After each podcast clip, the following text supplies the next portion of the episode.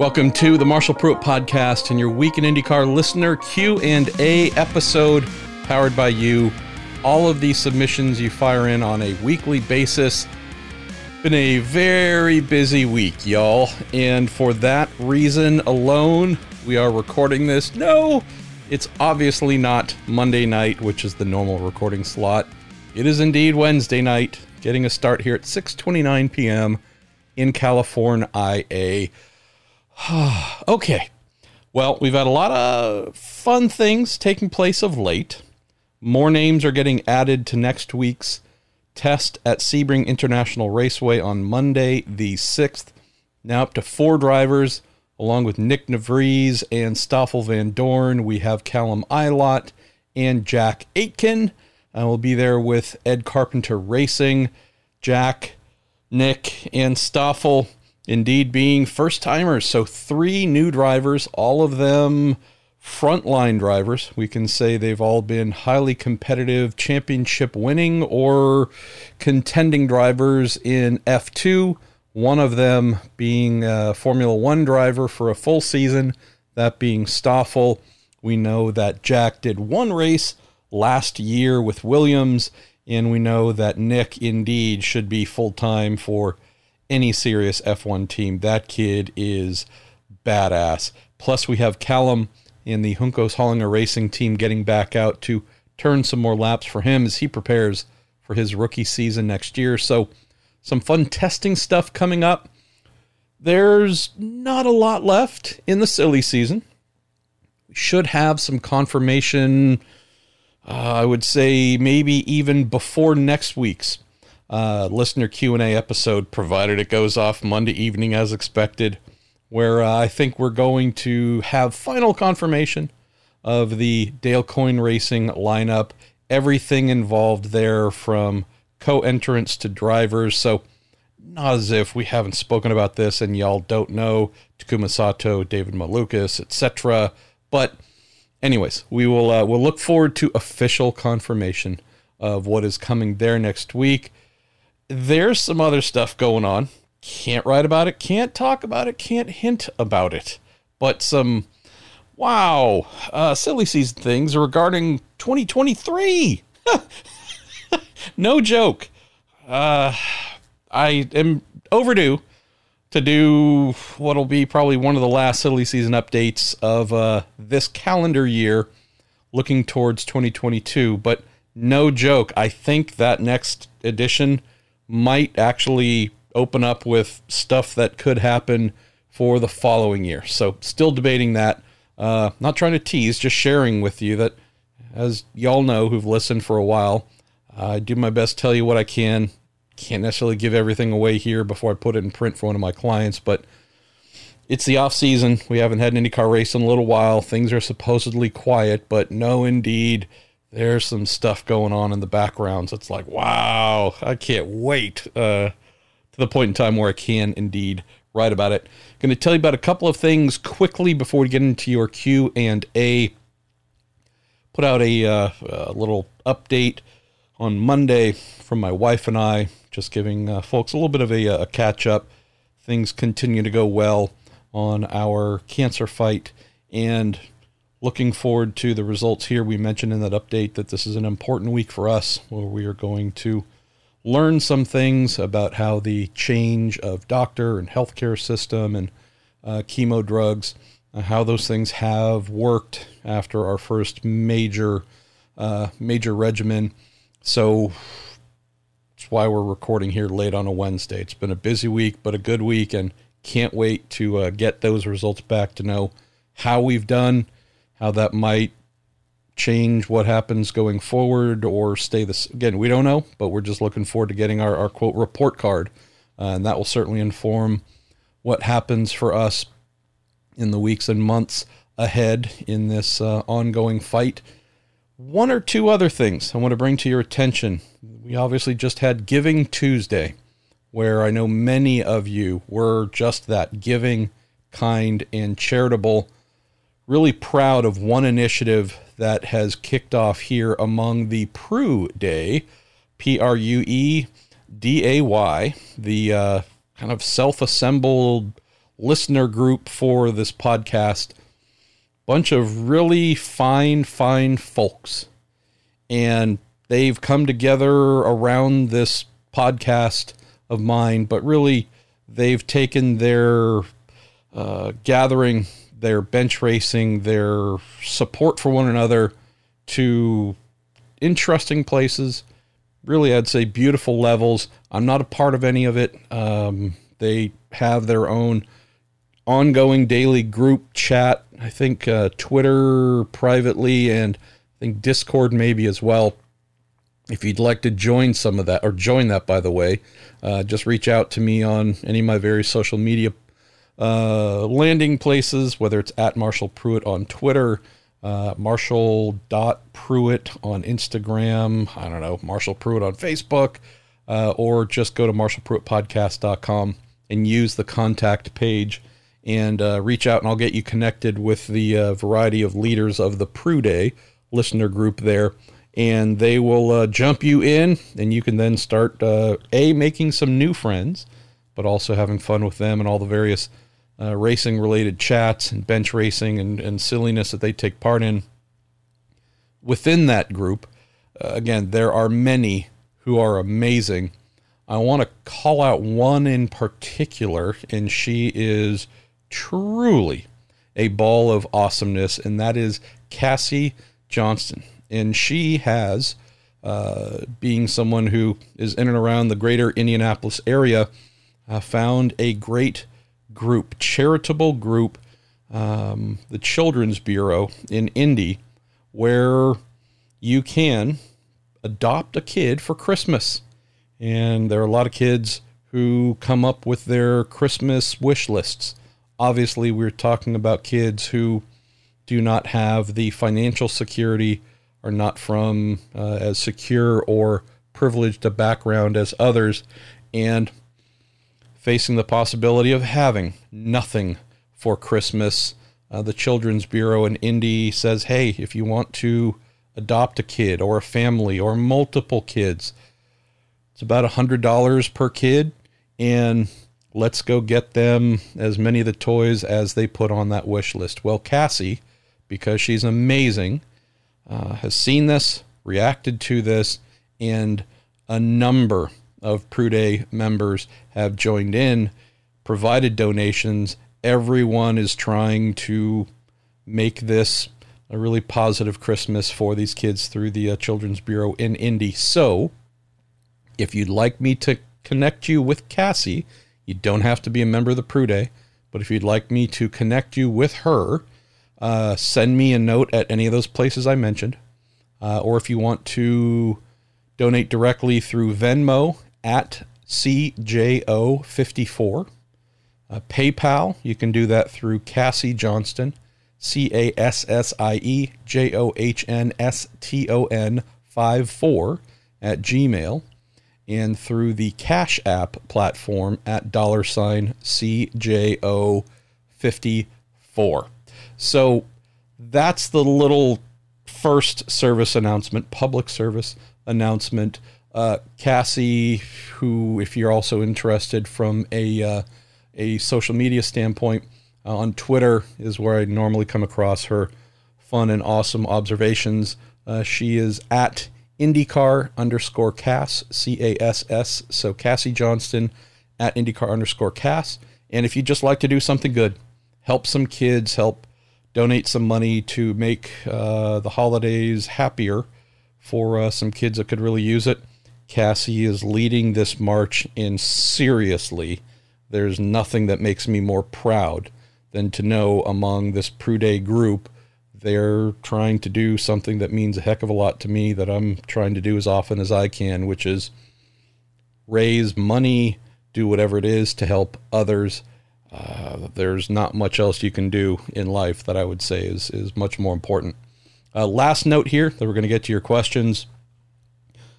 Similar mention in terms of help being needed, and this is one that I just learned about within the last 24 hours. I need to drink something, y'all. I'm speaking faster than my mouth can keep up. A dear friend of the show, a dear friend of many, Roger Warwick if you have seen any of the Week in IndyCar, Week in Sports Car show tunes. I often post uh, when I'm calling out for questions or whatever it might be, the stickers, right? The various cartoons. Those are all drawn by Roger. Uh, all of the t shirts related to anything I've ever done. Most of what Robin Miller had drawn for all of his various t shirts and you name it, all from Roger's hands. Uh, also, Roger is very active uh, with our show partner, TorontoMotorsports.com. But for many years before that alliance, Roger has been attending IndyCar events, IMSA events, back in the day, Grand Am, ALMS, you name it, uh, as a man helping charities himself, doing live drawings, live art uh, at events for whichever charities, and doing that drawing, doing that canvas, beautiful, whatever it might be, open wheel, sports cars, whatever, that being auctioned off. He has raised tens and tens of thousands of dollars for charity just because he's an amazing guy. His wife, Whitney, military veteran, she has been struck recently with a medical illness, a, a malady does not allow her to work. And they're trying to work through that, fight through that, get through that. But there's no exact guarantee when that's going to become possible. And she has been unable to work long enough, leaving Roger as the sole income generator in the house. Uh, trying to think of a polite way to say this, but uh, Roger deserves to be paid a fortune for his work. Unfortunately, motorsports art is not a place where one's skills necessarily generates millions. So they're in a place where they might need to sell their house and just about anything else that isn't bolted down to stay current with bills, to keep up with the incoming medical expenses and life expenses and you name it. So just set up uh, a GoFundMe page for Roger. I am going to share that link in the morning. That would be Thursday morning. Um, would just say that uh, if you see it and you are able, knowing these two folks that we care for and how Roger is certainly someone who is always trying to give freely to support charities through his work. Want to take care of him as best we can. There's no damn way Roger and Whitney should need to sell their house, sell their belongings to keep from going under. So, a bit of a heavier start to the show here, but you know what? Uh, I try and keep this as light as I can. It's going to get light in just a moment once we get to the Q and A, but you know, for those who do know, you know, things have been pretty heavy on the home front here for a couple years. So it's not uncommon to be in this place for myself. I try not to take you all there very often, but we do indeed have both Roger and Whitney's need here, which is real. Uh, so please, if you do see those uh, GoFundMe links that I share, if you're able, please help. And if you want to help some kids through uh, the Prue Day, through Cassie Johnston, and some fine members of that group, all the ways that I mentioned there, uh, at IndyCar underscore Cass on Twitter if you just want to make it really simple. Um, let's do some good things, y'all. All right, a little bit of a uh, music bed here to get rolling with your Q and the A. Uh, where are we going to go first? You know where we're going to go first? And I just again, this is my unpolished heart of a show. I, uh, I don't edit out my mistakes. Uh, I had the fine list of questions put together by our man, Jim Kaiser and then I rebooted the computer and I forgot to open it up, so I don't have it in front of me. So give me just a second. And here we go. Alrighty, uh, we're going to start off with our pal Ryan Terpstra talking about AJ Foyt Racing, Kyle Kirkwood, Alexander Rossi, a little bit of silly season stuff here. Uh, Ryan Terpstra says, So, the buzz around Rossi and Andretti. Instead of asking you to guess if it'll be Rossi or Kirkwood in the 27 car, once 2022 is finished. I'm going to ask you to assume it's Kirkwood. And in that scenario, where is Rossi in 2023? Ryan closes by saying hashtag, for me personally, Penske Porsche plus Indy 500 is what Rossi's going to be doing starting in 23. Uh, Mike Lengel, you also say if Alexander Rossi has a good year uh, this season at Andretti, will Kyle Kirkwood end up at Penske? things that I've heard, been hearing for a little while, had the first item denied by both Michael and Alexander, and that was been hearing for a while that Alex could win the championship, win every single race, win another Indy 500, could dominate the entire season. Uh, still not sure he's coming back. As in, contract has one more year left on it, as we sometimes see in other sports. Maybe that relationship has met its natural conclusion, but there's still another year left to go contractually. So we're going to do it. We're going to get through it. We're going to be super professional. We're going to try and again win everything, dominate everything. But even if we are 16 and 0 at the end of the year, champions, you name it, the fact that it's maybe time for us to move on, none of that changes the natural conclusion having been reached in our relationship. That's what I keep hearing. Can't tell you if that's accurate. I can tell you that when asked of Michael and of Alexander, they both said nope. So maybe that's hashtag fake news. I know that independent of the answers I've received to that question from the uh, team owner and driver in question, I am pretty darn confident, as I've been saying for a little while now and putting in the mailbag at Racer. I hope y'all are enjoying that. Please send in questions there too. Um, I'll be really surprised if Kirkwood is not in that 27 car once we get to 2023. Uh, again, I don't know what I'd bet because I'm really bad at that and I never remember what the bets are either because I just don't take that stuff too seriously. But I'll be really surprised if at this time next year uh, Kirkwood isn't off testing at Sebring in the number 27 Andretti Autosport Napa Tools Honda. If that were to not happen, Alexander were to stay, which I actually would love to see. I would love to see him stay. Have a great year, stay, and in theory, this Herta Rossi Grosjean thing can be a truly rolling pack of devastation if it reaches its full potential. We know Herta is already there. That's not a question.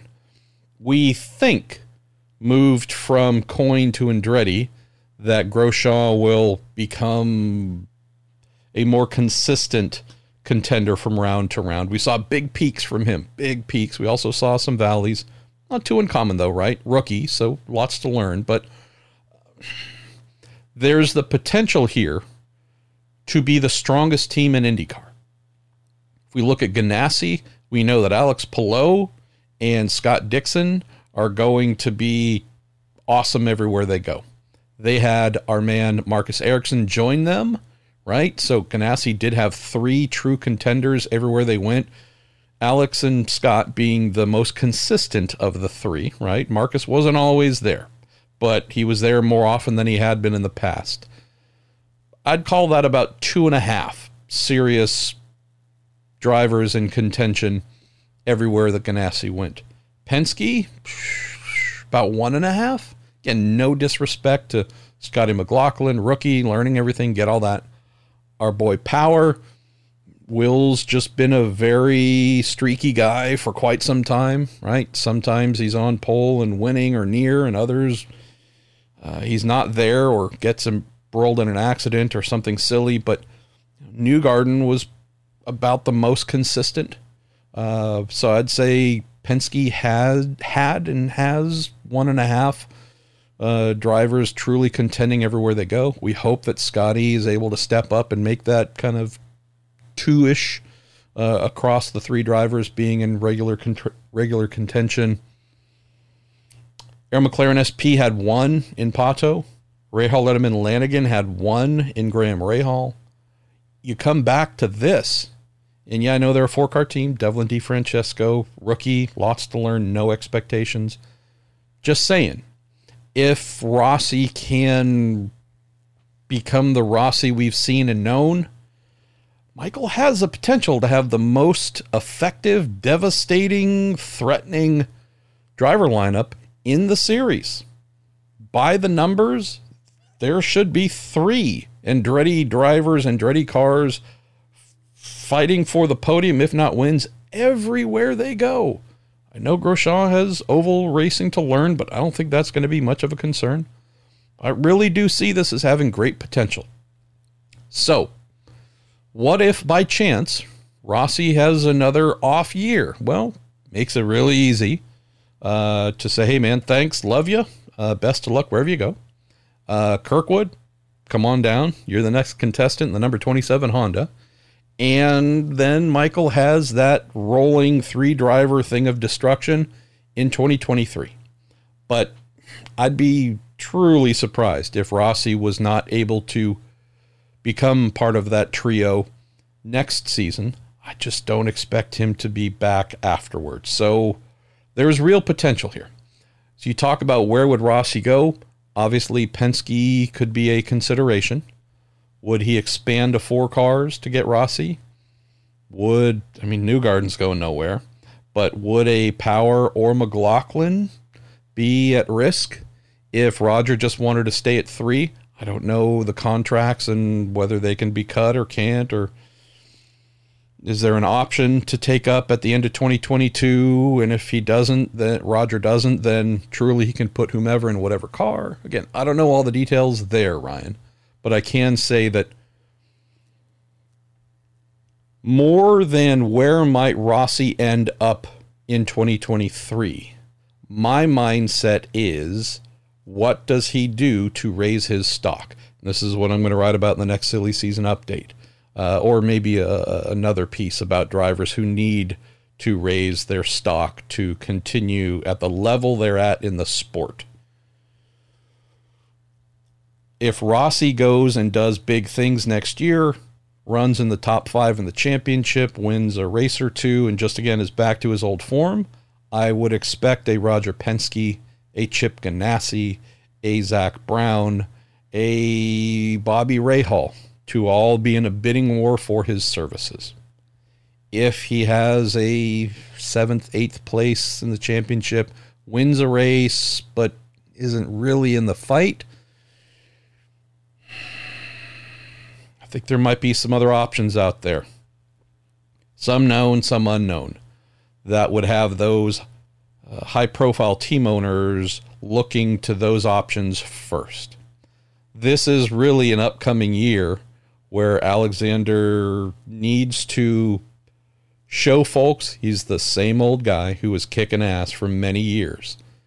That's where he has these options, as you mentioned, a Penske thing, a whom wherever thing in that absence,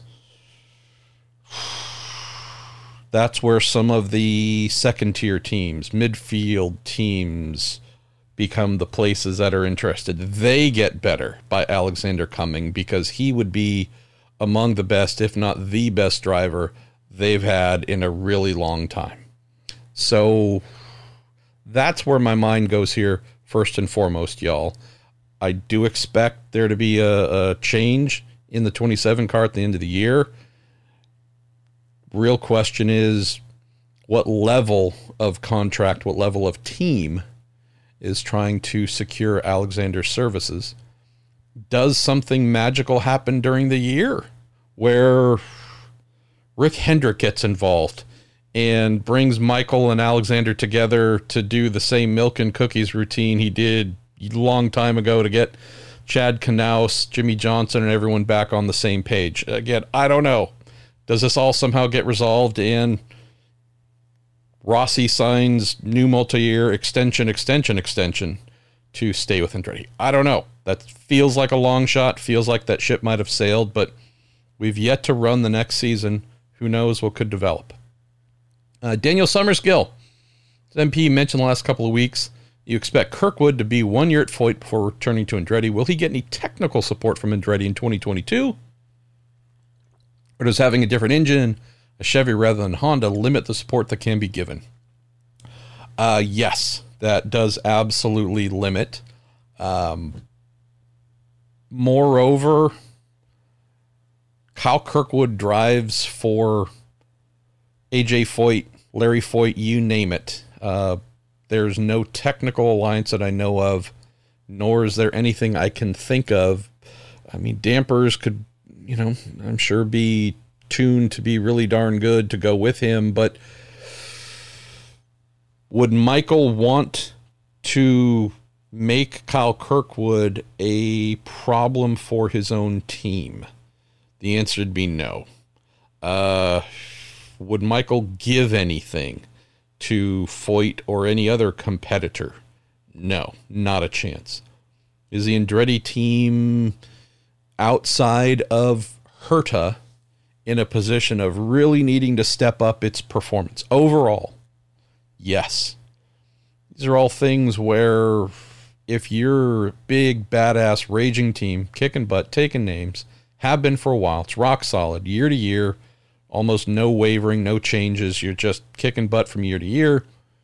Maybe then, Daniel, you'd think of, well, could we throw him a bone and help this kid out a little bit? And, you know, we, we want him back. We plan on getting him back. But hey, let's see if we could do a little something.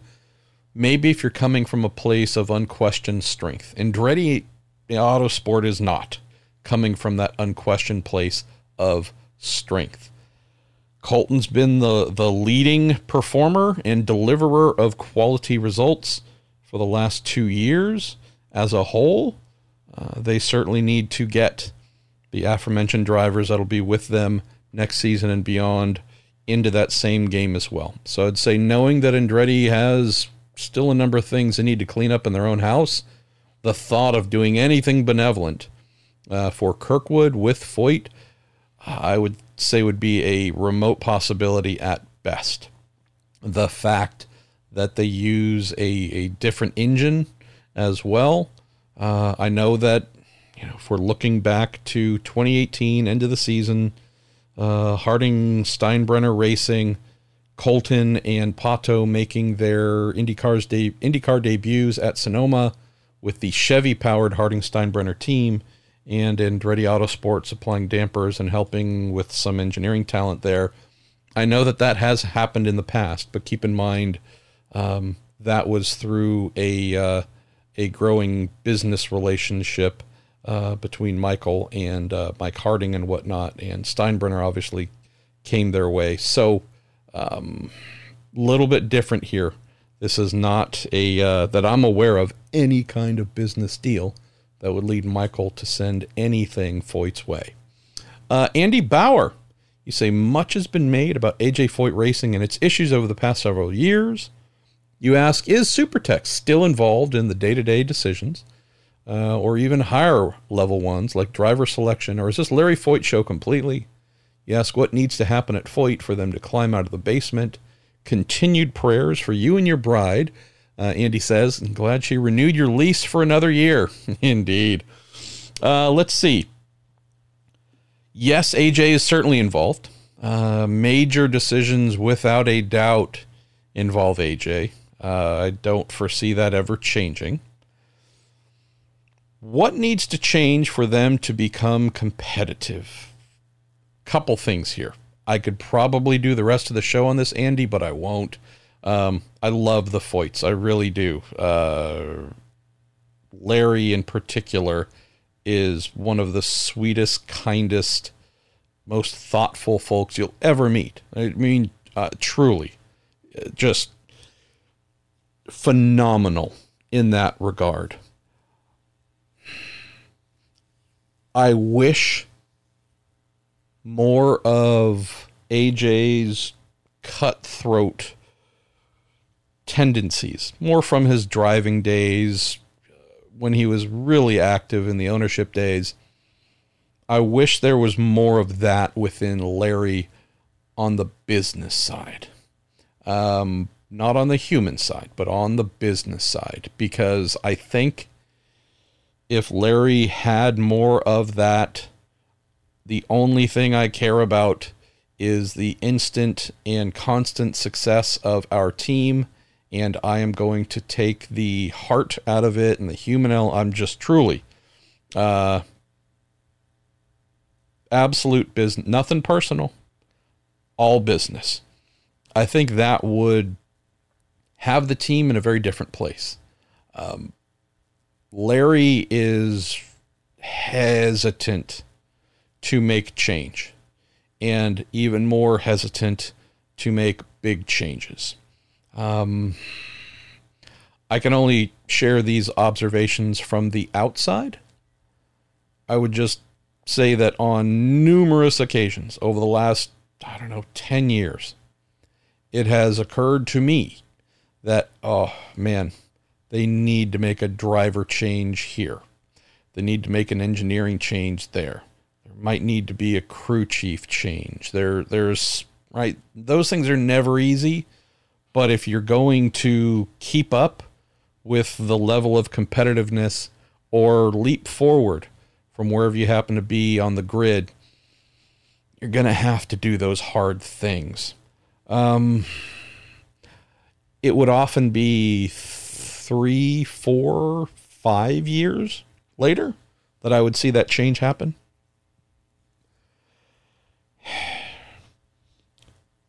Flip that over to a Andretti Autosport, Chip Ganassi Racing, etc. If let's say Tim Cindric, Penske Racing Team President, Andy, sees that there is something not working between a driver and engineer, do you think Tim Cindric would allow that relationship to continue the following season? Or would he be working, game planning, feeling, putting out feelers uh, halfway through the season, before the halfway point, to find a replacement, someone to step in and get this driver engineer relationship back on track, get this car back to victory lane, get back to being competitive and kicking a lot of behind? No question. Um, there's a cold bloodedness about this. I've been on the receiving end of that. I remember being replaced uh, by a IRL team that I worked for, one that I helped kind of put together. Even really hurt. Uh, there was some extending extended issues there between uh, team co-owner and I, and you know he and I just were not getting along. Um, but I got changed out, and it was like, whoa, totally took me by surprise. And I don't think the job that I was doing was poor or reduced in quality or whatever.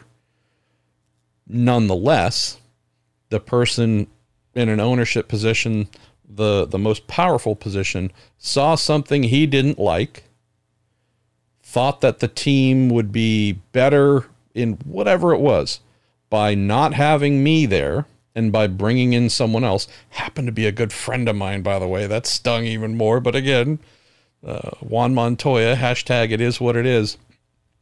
I've been on the receiving end of that where you go, man, this sucks. Uh, I was not prepared financially for that change. Uh, I was, uh, again, blindsided. And all the things where you go, yes, this is the negative side of change. I can't argue in hindsight that it was the right move. Right? I'm not saying the team got drastically better, they didn't. But whatever it was, there was just the thing that the team owner needed to have better chemistry, better this, better whatever. It happened. And we went on, life moved on. I went to work for another team the following year, blah, blah, blah. That level of, hey, even if I love you, know you, we live next to each other, I'm your, we're godparents to each other's kids, and we house sit for each other, even if it's to that level, if you're trying to win in a brutally competitive place like IndyCar, none of those things can matter. And so when you see Dale Coyne uh, while Sebastian Bourdais has a fully valid contract for the following year, saying, I'm not going to honor that contract. Uh, I believe we need to make a change. And uh, you can fight me and we can burn tons of money uh, with lawyers, and I'm going to win that because I'm far wealthier than you. Or you can just accept this change and take whatever reduced uh, sum uh, for next year, and we're going to part ways. Whether it is uh, what we know now is Arrow McLaren SP doing kind of similar thing with Hinch, um, hey, we're going forward with the contract and everything's going to be great, and boom, no, you're out, uh, goodbye. Like, we hate those things. But those are also changes that get made in the interest of the team's improvement above all else. Just want to share a couple of those little things with you, Andy, because that level of team first at all points in time, I wish Larry had more of that. Because if he did, the AJ Foyt racing team would be farther up the grid. There would be more star profile race engineers and whomever else is wanting to go there and work there it's a significant thing. And at times I wonder is Larry too nice to be the cold blooded guy that is required to bring AJ Foyt Racing back to a place of prominence in IndyCar? It can happen. That's the thing here to close, Andy. It can happen. Just it's going to take Larry pushing into his comfort zone or Larry and AJ saying, okay, um, we're going to add another person to the man, you know, high level, top tier management uh, group, and that's our quote executioner. that's the one who says, sorry, you got to go. Uh, love you, but you got to go because we need to get better in this area and that area, and you name it. That happens with every team every other team, more or less, in IndyCar every year, Andy. I shouldn't say every. All the ones that are fighting for championships on a year to year basis are doing the same exact thing. So this is not really a critical thing about Larry and the Foyt team. It's not like, boy, if they were to just do this, then there'd be a drastic change on their end. This kind of cutthroat approach is absolutely performed every year at the routine title contenders because they realize we need to constantly evolve. We need better people, right? Every team at the front is getting better, so we need to get better. And how do you do that? Well, it's people. Uh, whether one of our existing employees has learned, grown, become more, added new skills, or there's someone we can hire that's fresh out of university, or maybe at another team that knows more, can bring in something new, whatever it is. Just like teams are always spending money to try and improve their cars, research and development topics, projects, whatever for the cars to try find little fractions of time to help win. The same exact process mindset is applied to the staffing. I would say if and when the Foyt team gets to that level of committedness to we're going to be the best no matter what, and sorry if folks' feelings get hurt, uh, then we're talking about the possibility of changing fortunes for them.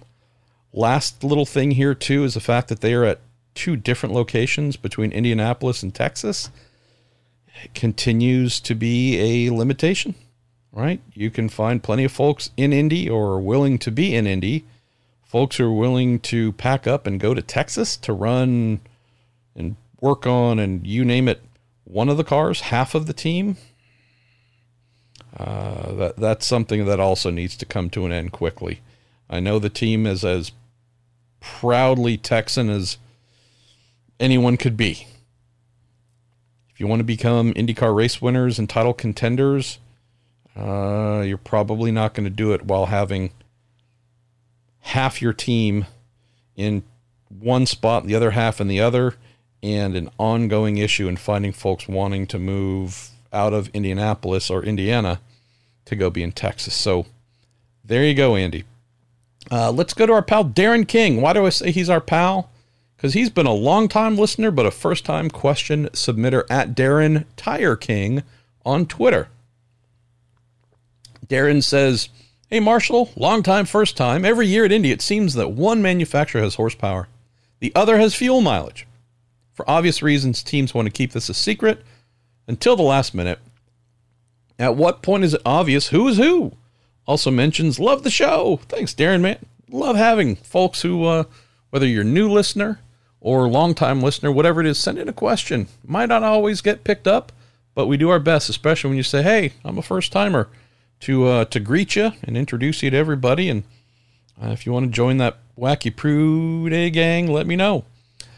Well, uh, it's not always split this way, Darren. Uh, there have been years where there have been horsepower kings and mileage kings being separate. There's also been times where the nastiest combination of being able to make the most power, but also do it in uh, a miserly fuel capacity has been the case.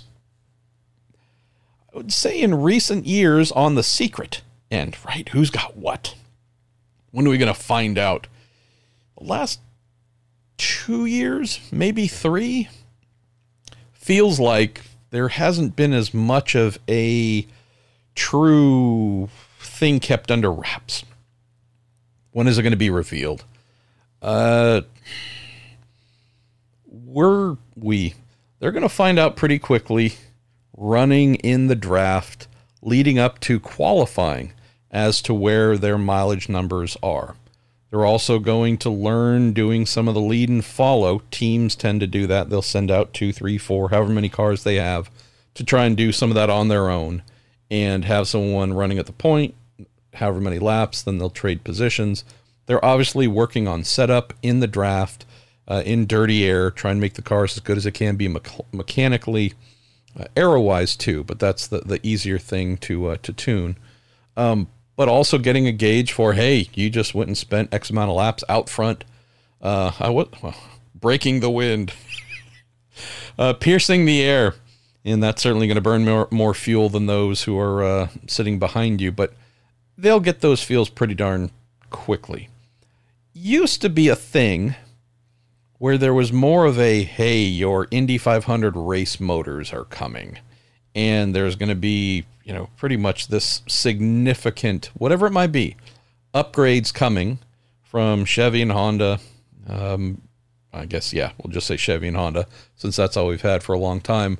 Uh, hey, they've been working on you know, latest iterations, latest versions of their motors. Um, since teams can indeed bolt in Indy 500 motors uh, specific for the event, um, look for what's coming there. And so there have been some modest bumps in, in power, um, modest performance changes. You know, fuel conservation certainly is always part of what they're trying to do. But I would just say, Darren, it feels like it's been a couple years since there was that.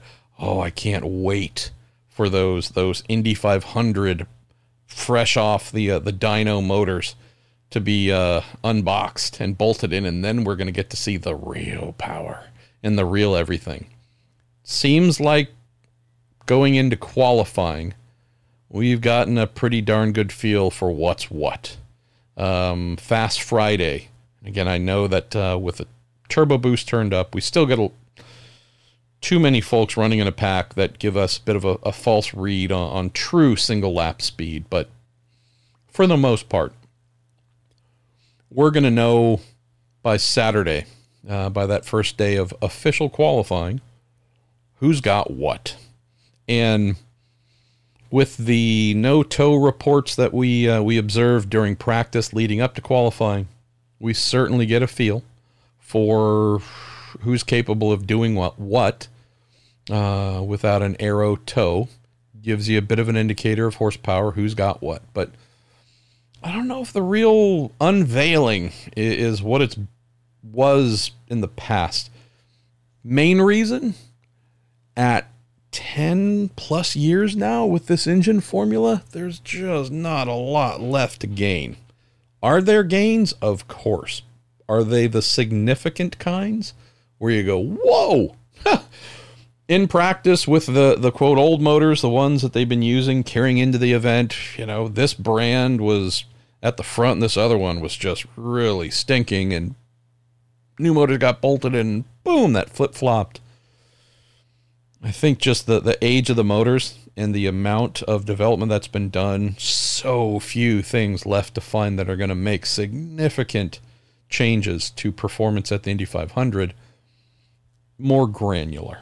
So again, I think in the last couple years, Darren, it's just been yeah, what you're kind of seeing by the end of that uh, first week of practice leading into qualifying. Uh, that's pretty much it.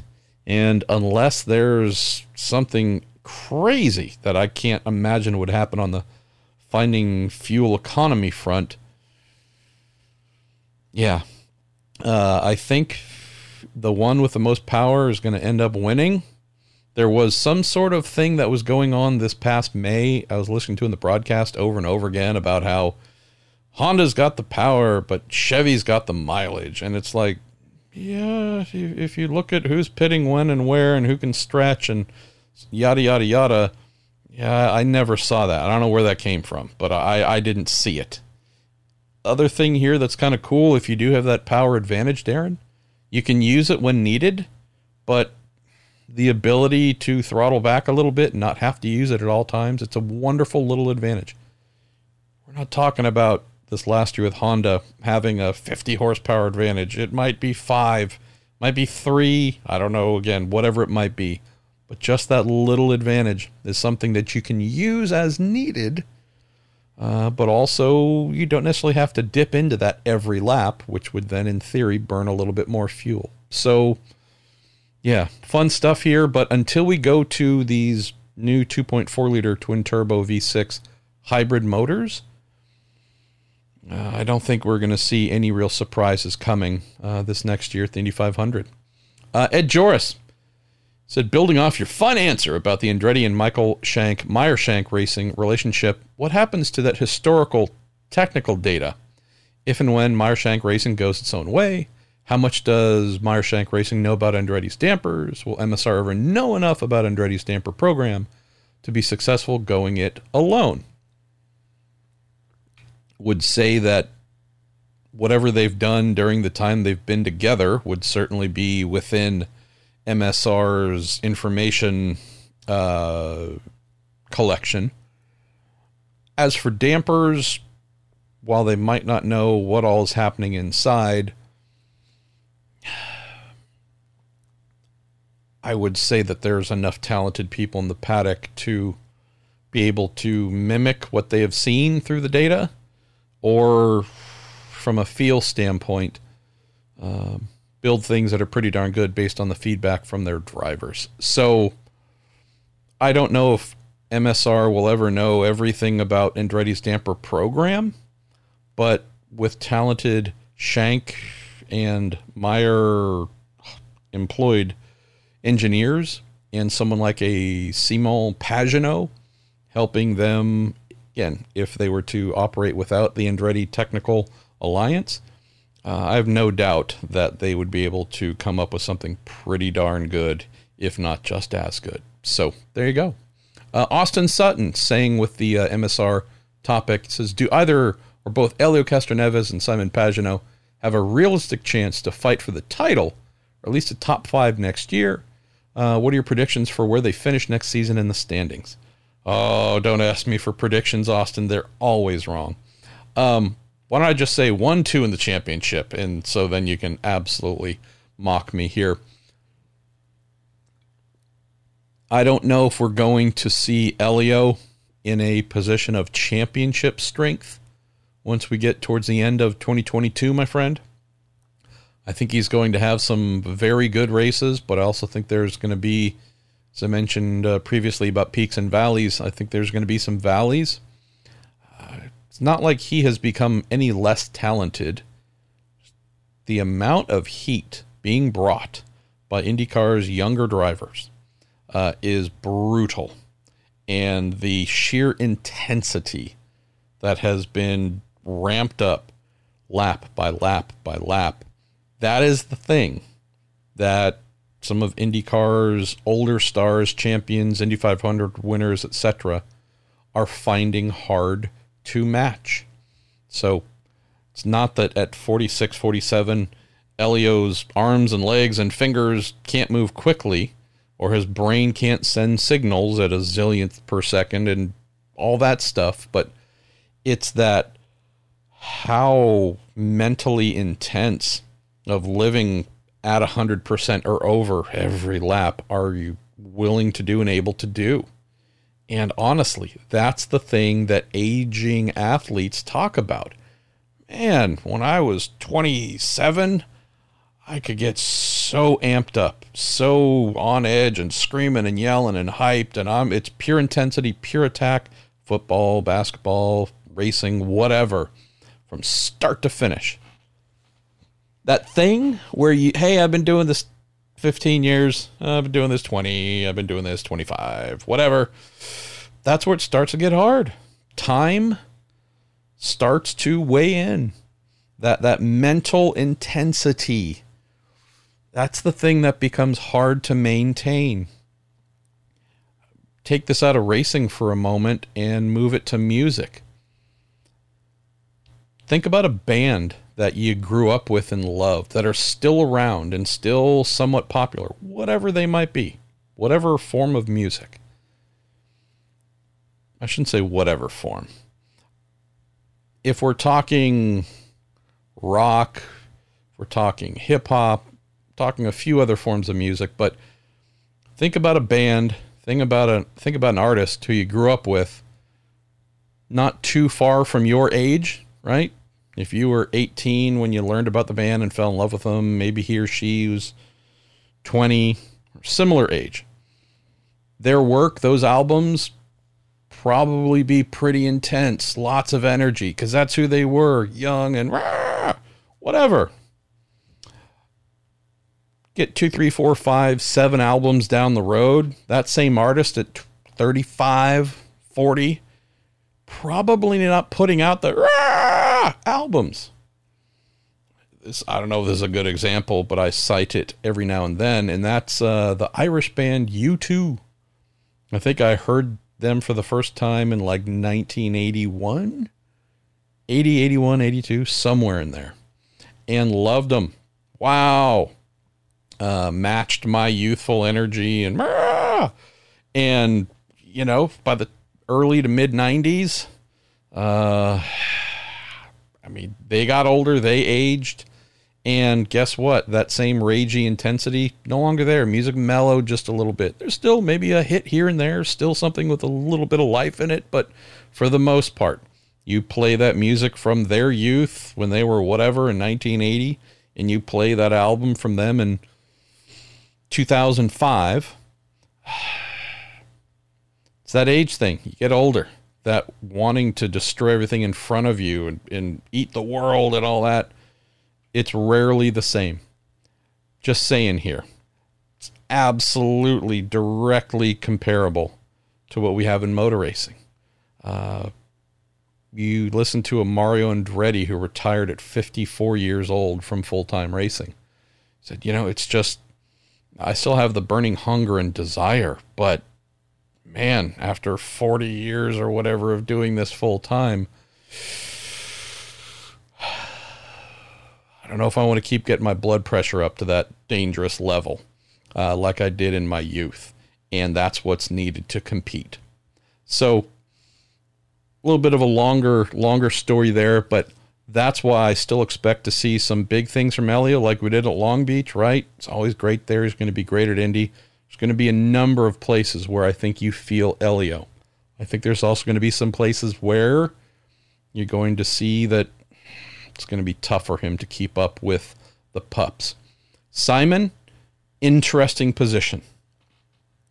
Someone who's had more down years than up years at Penske before that, had pretty much nothing but up years with uh, Schmidt Hamilton and Schmidt Peterson Motorsports, what we now know as Arrow McLaren SP. He's what, 35 ish, 36? Not too old by any means, but also at a place where he needs to show that he's still got it, got it at a front running level. So, with all that said, Austin. I don't know where Helio is going to finish in the championship. I, I truly don't. I would say, I don't know, 10th, 12th, something in there, maybe. Seems like that'd be about right. Simon, he's going to be their title contender if he and they are ready to contend for titles. We know Simon is capable because we've seen it. He's a champion and an Indy 500 winner. It's there. Will it get unlocked? Will his hunger be at a higher place? Will his intensity be where it needs to be? Will he do the thing that's always been his challenge, and that is get out of his head, be less of a thinker, be less articulate and intentional with every single move behind the wheel, and tap into that animal side? That when he does that, that's when game over. Uh, he's checked out. Everyone else is fighting over second place. Haven't seen that guy in a little while. Can he come back? Too many questions, Austin, on that front with Simon to be able to say, I expect him to finish here in the championship. I don't expect either driver to be vying for the title. Too tough. The teams they have to beat, the drivers they have to beat, too far ahead right now. And keeping in mind, Meyer Shank Racing just recently went full time in IndyCar. They're just going to the two car program for the first time next year, full time with both, right? So again, they're still young and learning and all those things, but they have the potential to win, say, two to three races at least. Uh, Helio at the 500 seems like if he's not one of your top three picks, that'd be a surprise. Uh, Simon, I think, can pick up a win or two for sure. Could be oval, could be road or street course, could be anywhere. Just too many questions there. We got to see where he's at and what he's able to deliver. Um, if he can get to where he should be, I would say anywhere from sixth to tenth in the championship seems like it would be realistic to hope, but only after we get some of those answers. Uh, let's see, where are we going to go next? Going to try and mash the throttle just a little bit here. I think we're going to go to Riley Stricker. How you doing, Riley? He says, "Hey MP, I know a new engine formula is coming in 2023.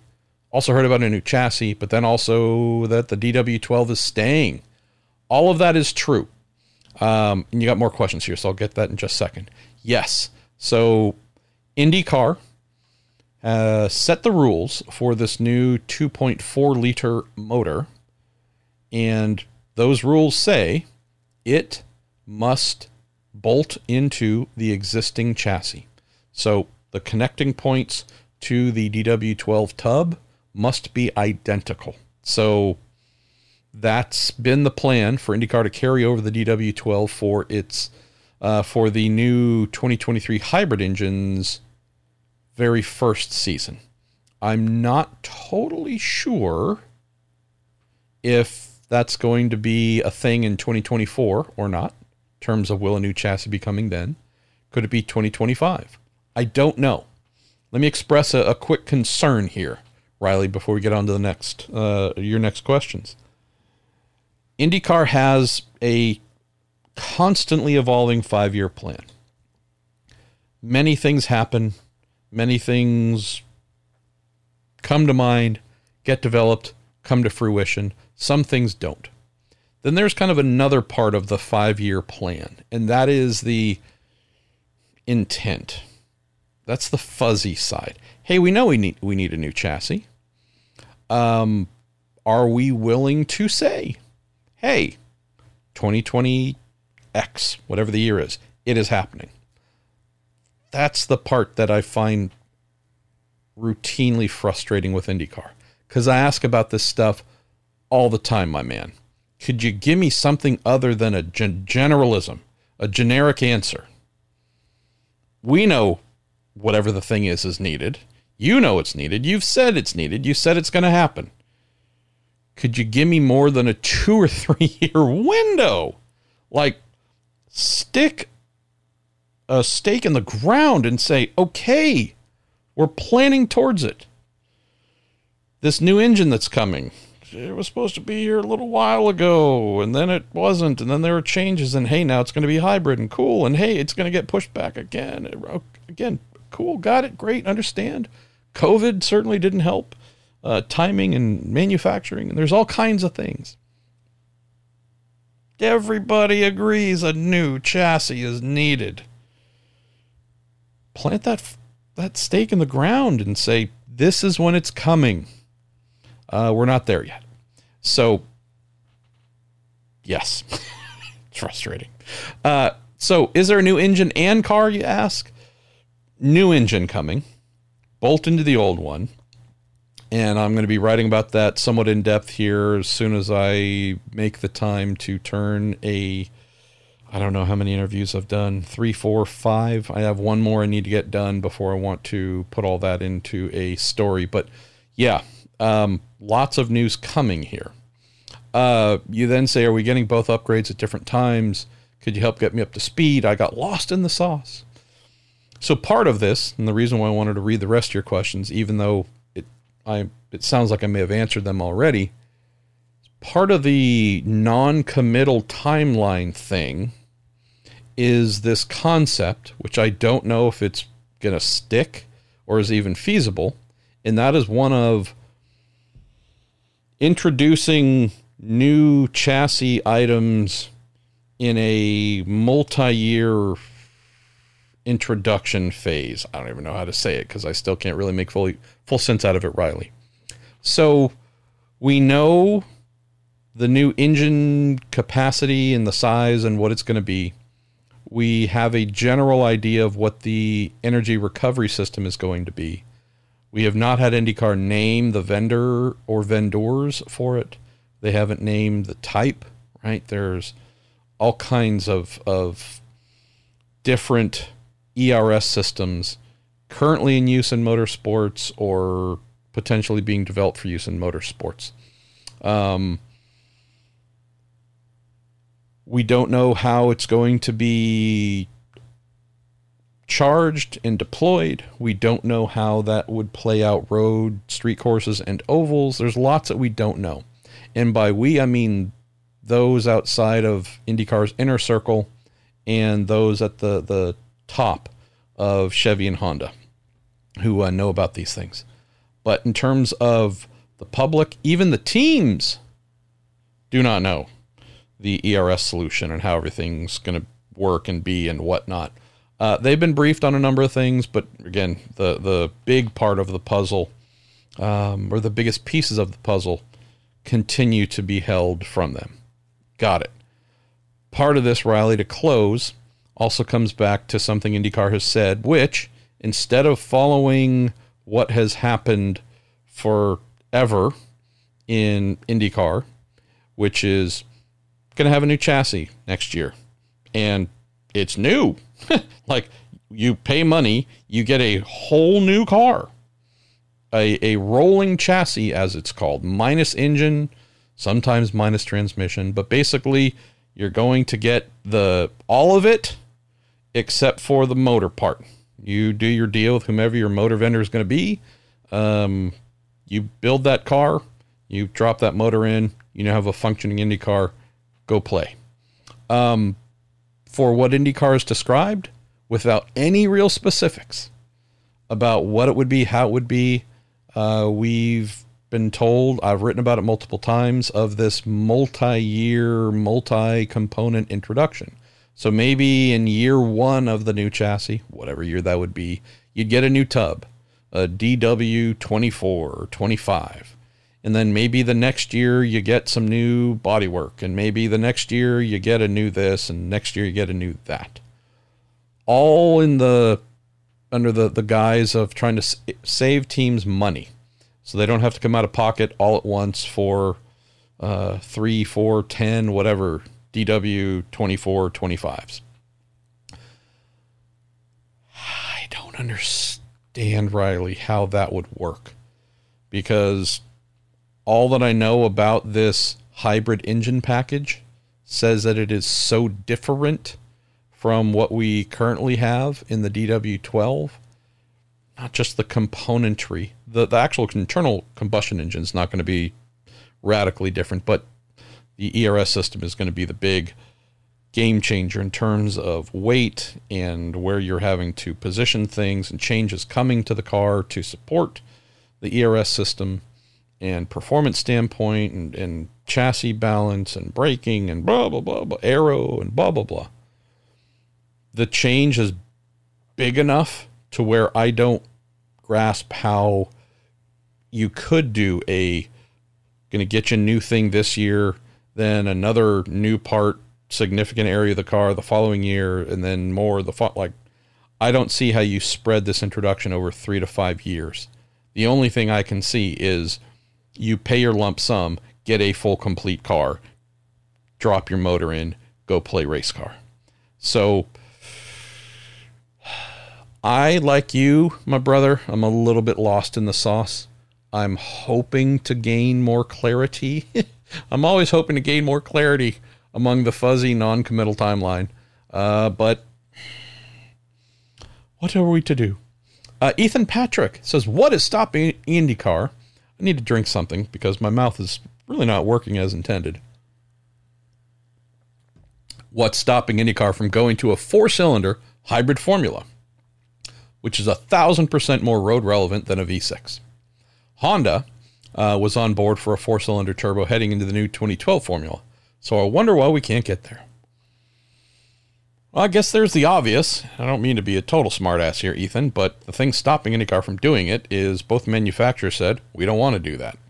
Uh, we want it to be a twin turbo V6. That was going into 2012 as well. I know that Honda was at some point maybe open to the four, but uh, the six is really what made most sense for them. Uh, if we're thinking about the amount of V6 and turbo V6 uh, higher end vehicles that they have or had to sell, um, yeah, that would uh, certainly fit.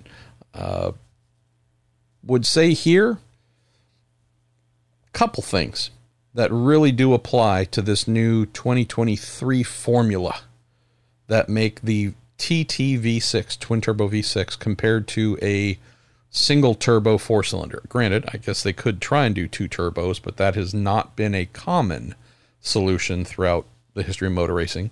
Not saying twin turbo four cylinders never been done, just saying it's really a bit of a unicorn in terms of commonality. Had this explained to me by multiple engine gurus over the years. One of them being Roger Griffiths from uh, HPD, who uh, left H, who was their technical director, left years ago, has been in Andretti Autosports Formula E uh, racing boss. Uh, had this explained to me by Ulrich Baretzky, uh, Audi's longtime engine guru with their LMP1 or just Le Mans prototype programs. Um, asked Ulrich about this years ago when the global racing engine, which I think is kind of what you're talking about, this GRE concept of a very powerful four cylinder turbo solution that could be used across all forms of racing by manufacturers. Uh, why that wasn't a great fit for Audi. He said, Roger said, and it still applies here. For the amount of power we need to make, it's a heck of a lot easier to spread that load, spread that power production expectation across six cylinders or eight or more, but in this case, from a packaging, six cylinders work. It's a lot easier for us to ask six cylinders to divide uh, the workload to make that horsepower number than to divide that same horsepower number, uh, divide four into that. So if we're talking a 600 horsepower uh, request for whatever formula, uh, you're asking those six cylinders to make 100 horsepower apiece. So, from a reliability standpoint, even from a scaling up standpoint, more strength and durability there. Uh, asking that four cylinder motor to do that, I know it might not seem like a giant increase uh, to 125 horsepower per cylinder, but speaking to those who develop these motors, uh, that's that's the thing to think about. So I mentioned 600 horsepower. Well, think about where IndyCar's trying to go with this new formula, where a base, a starting point in 2023 is 800 horsepower from the internal combustion engine. Goal is to get that to about 900 horsepower after four to five years.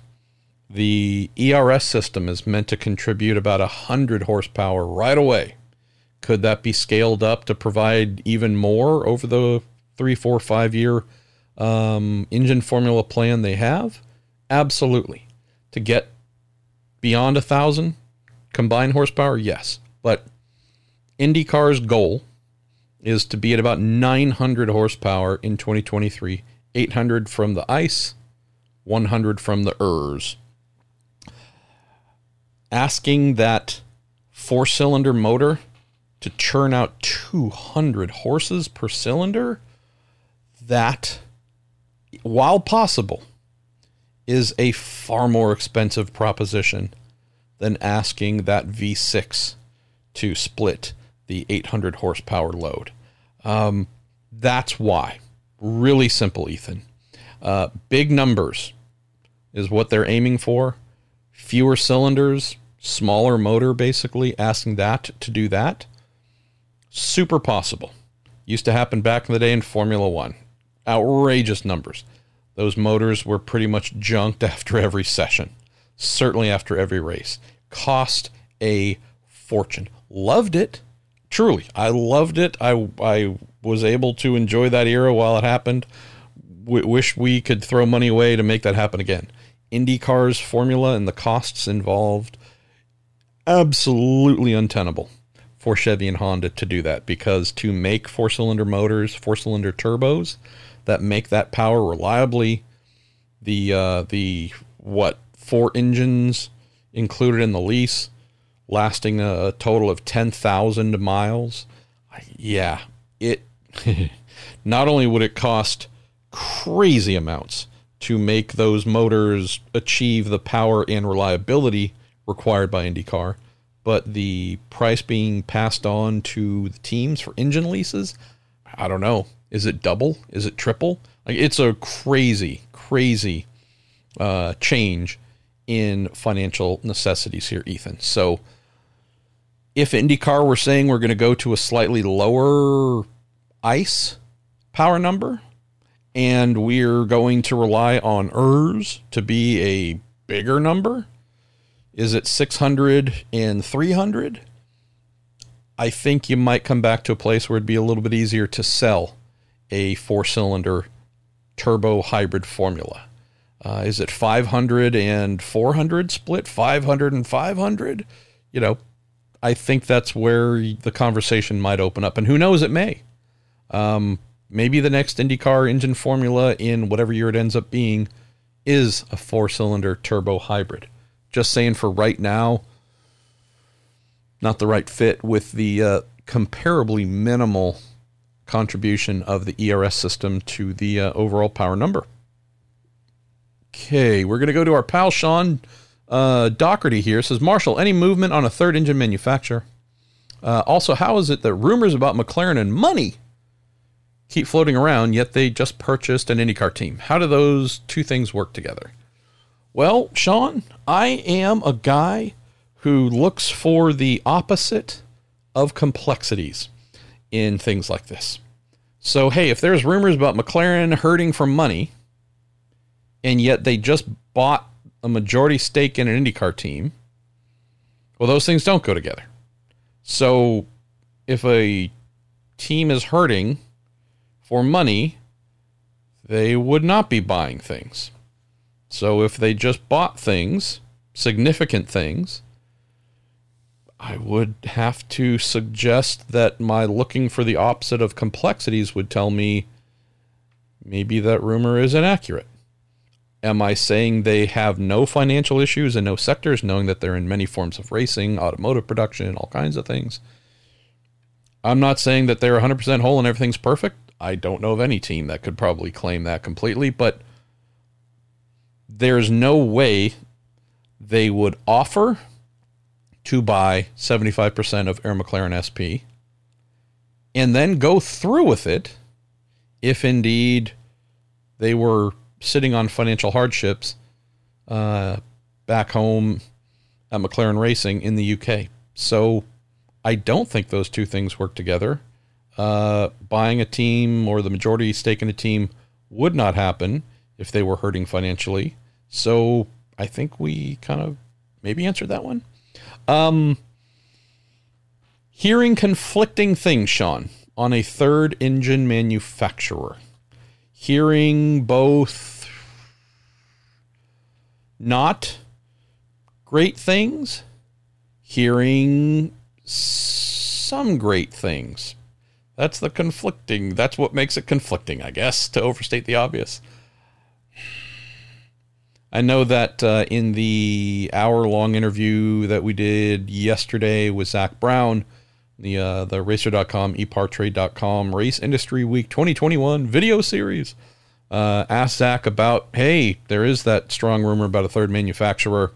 I've already written the story. I think I wrote the first story uh, about Toyota uh, looking in. They all denied it, of course. You would expect that. Uh, but Toyota taking a serious look at things.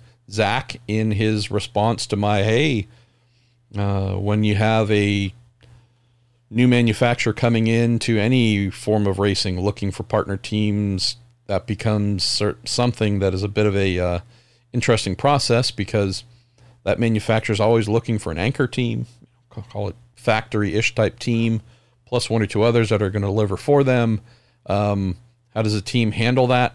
Obviously, Arrow McLaren SP is aligned with Chevy, so he gave a, an interesting answer uh, and also mentioned, I didn't mention Toyota. I said a third engine manufacturer. He mentioned Toyota. Um, some thought he was breaking news there. He wasn't, but regardless, um, I've heard conflicting things.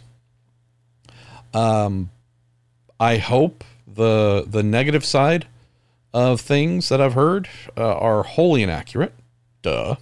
Uh, really, truly hope that indeed a Toyota program in 2024, which is, I think, what I wrote about and what I've heard, is that's the only timeline uh, for the earliest introduction of something would be possible. I don't know if that might even be pushed to 2025 if it were to happen, but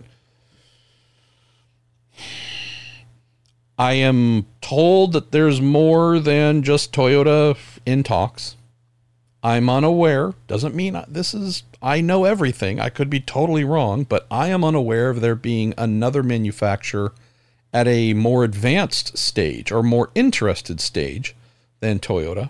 So, to close on this, Sean, what I'm wondering about is are we going to learn here in a short amount of time that there was one manufacturer that expressed interest, there were talks held, and it ultimately did not go anywhere, which has been the story for years and years and years. It's Audi, it's Lamborghini, it's Porsche, it's this, it's that, it's Kia, it's Hyundai, it's, it's, it's, it's, name all the different brands that pop up. And we write the stories. I write the stories. I'm always, you know, if I hear about it and I know that it's credible, I'm going to tell you about it, even if it doesn't go anywhere. I don't control where it goes, but I at least want to let you know this is what's happening. We've written a lot of those stories of, hey, this manufacturer is talking or looking in, might really be interested. And then we don't have anything to follow that says they're in. Ferrari, I think, was the latest one. Is this going to be another one of those things? There's one that is seriously looking, but it goes nowhere. Could we get to a place where there's multiple looking in that are at that same advanced level of serious consideration? And hopefully, if you just look at the odds, you go, well, if you got three, I don't know if I expect all three, even two, but out of those three, one should be able to uh, come through. That's the thing uh, uh I'm curious to learn about, Sean, and hope that will happen. Because if we just keep having these kind of single instances, the odds are never good, right? It's all on that manufacturer to become the the third, the the Bigfoot we've been searching for, seemingly can never find. Like, hey, we think we got a beat on. Okay, no, they're not going to do it. So that's my hope. Uh, if it isn't Toyota, I hope that this isn't yet again uh, the, the, the great single manufacturer hope that um, that falls through if it were to fall through. So, hoping obviously that uh, we're talking about three manufacturers here in the very, very short future. Uh, JJ Gertler, this is Marshall, and commenting on the passing of Sir Frank Williams, Chip Ganassi mentioned in a tweet that the two teams had collaborated in development of Juan Pablo Montoya and Alex Zanardi. From the outside, it just looked like they switched teams. Do you have any insight into the relationship between Ganassi and Williams?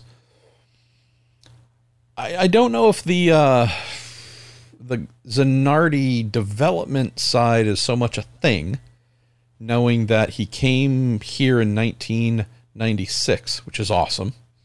But he'd already been in Formula One. Um, he'd driven for what? Uh, Jordan, is it Minardi as well? Lotus, I think. The Minardi, I'm forgetting exact timeline on. I might even be wrong there. But he'd already been a Formula One guy.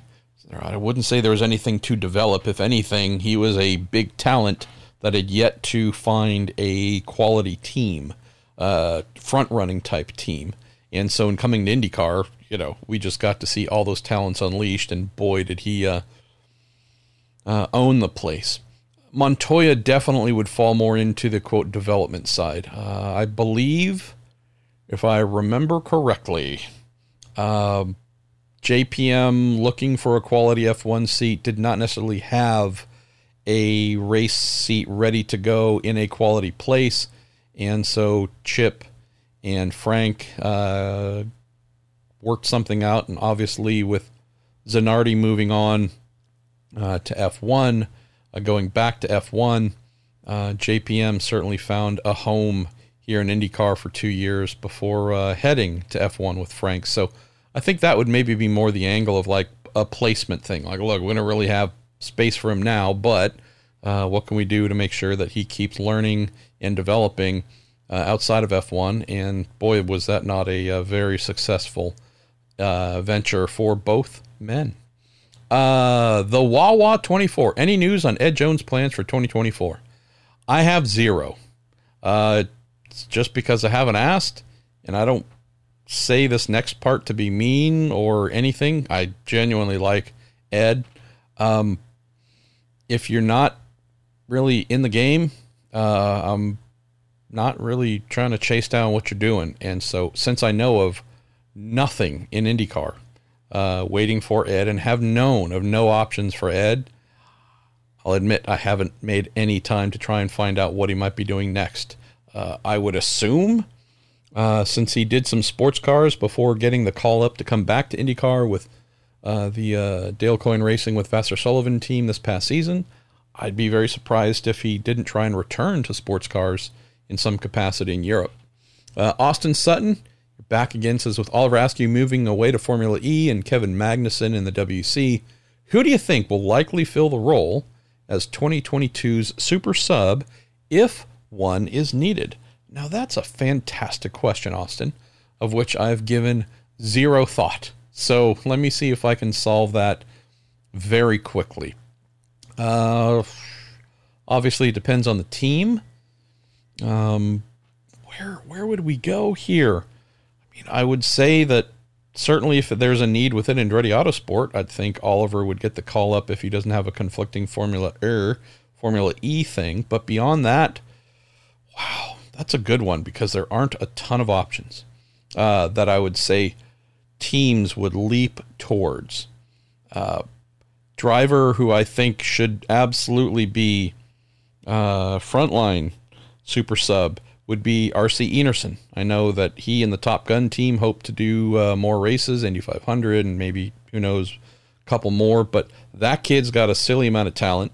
Who, for reasons I don't fully get, is not someone that uh, bigger teams covet, but I would say him for sure.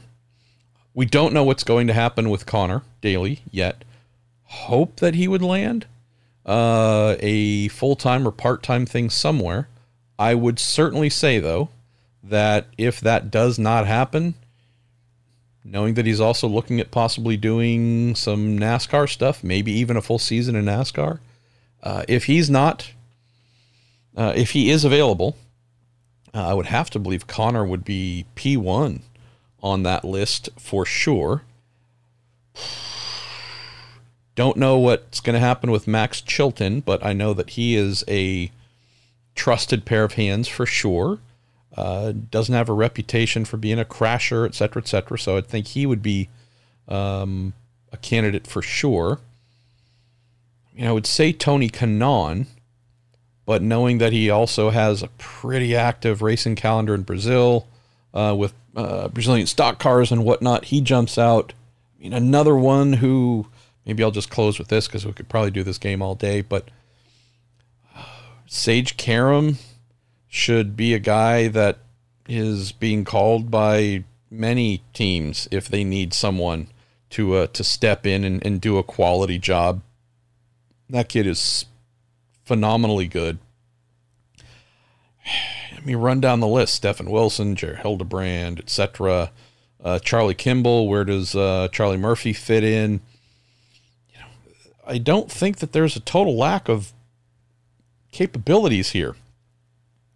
If we're talking a wow super sub, meaning someone who can climb in and go get you a big, big result, I don't know if any of those names really jump out as uh, being available at the moment.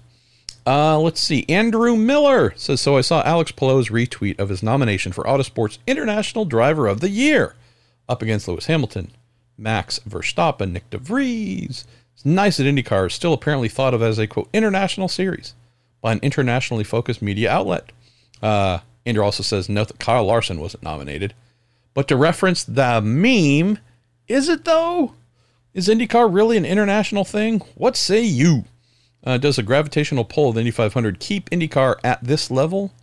Um, or is it the international roster of drivers that earns this quote, uh, International Driver of the Year? Or is it both? My guess, Andrew, is that the growing appreciation for the quality of IndyCar, its races, its drivers, fueled by Grosjean, right?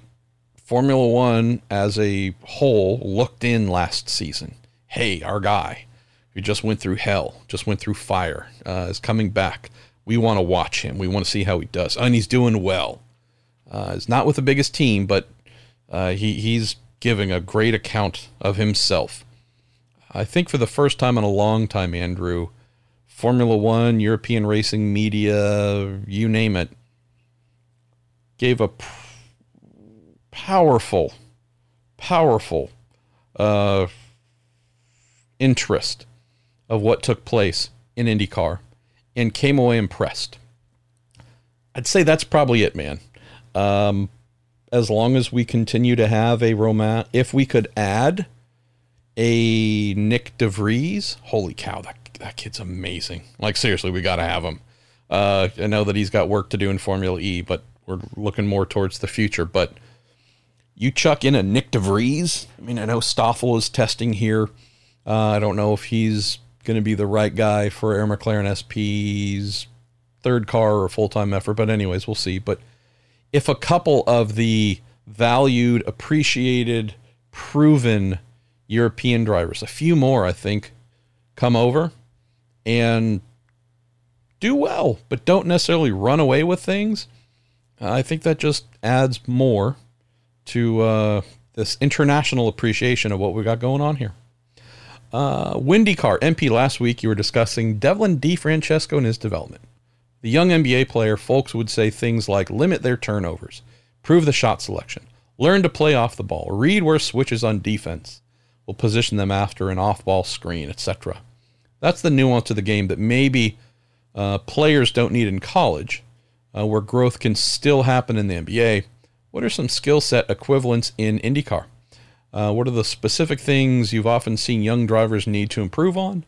You said the deeper the cuts and nuance, the better. Thanks as always. You bet. Uh, not going to go too deep here though, just because we've got a fair more fair number of questions to still get through before we are done with the show, and I don't want this one to run too long. Feedback is always the number one area uh, of development. Exceptions, of course, to the rule, but I'm just talking in a general standpoint. Um, if you think about the type of cars that young drivers drive on the road to Indy, or coming up from karting, super limited number of things you can change by comparison to an Indy car. Technology improves at each step, tends to be a few more things uh, that you might be able to modify uh, on the car to make it improve. You think about, hey, Indy Lights, it's not perfect in terms of everything on that car is going to be found on an Indy car, but you're getting close.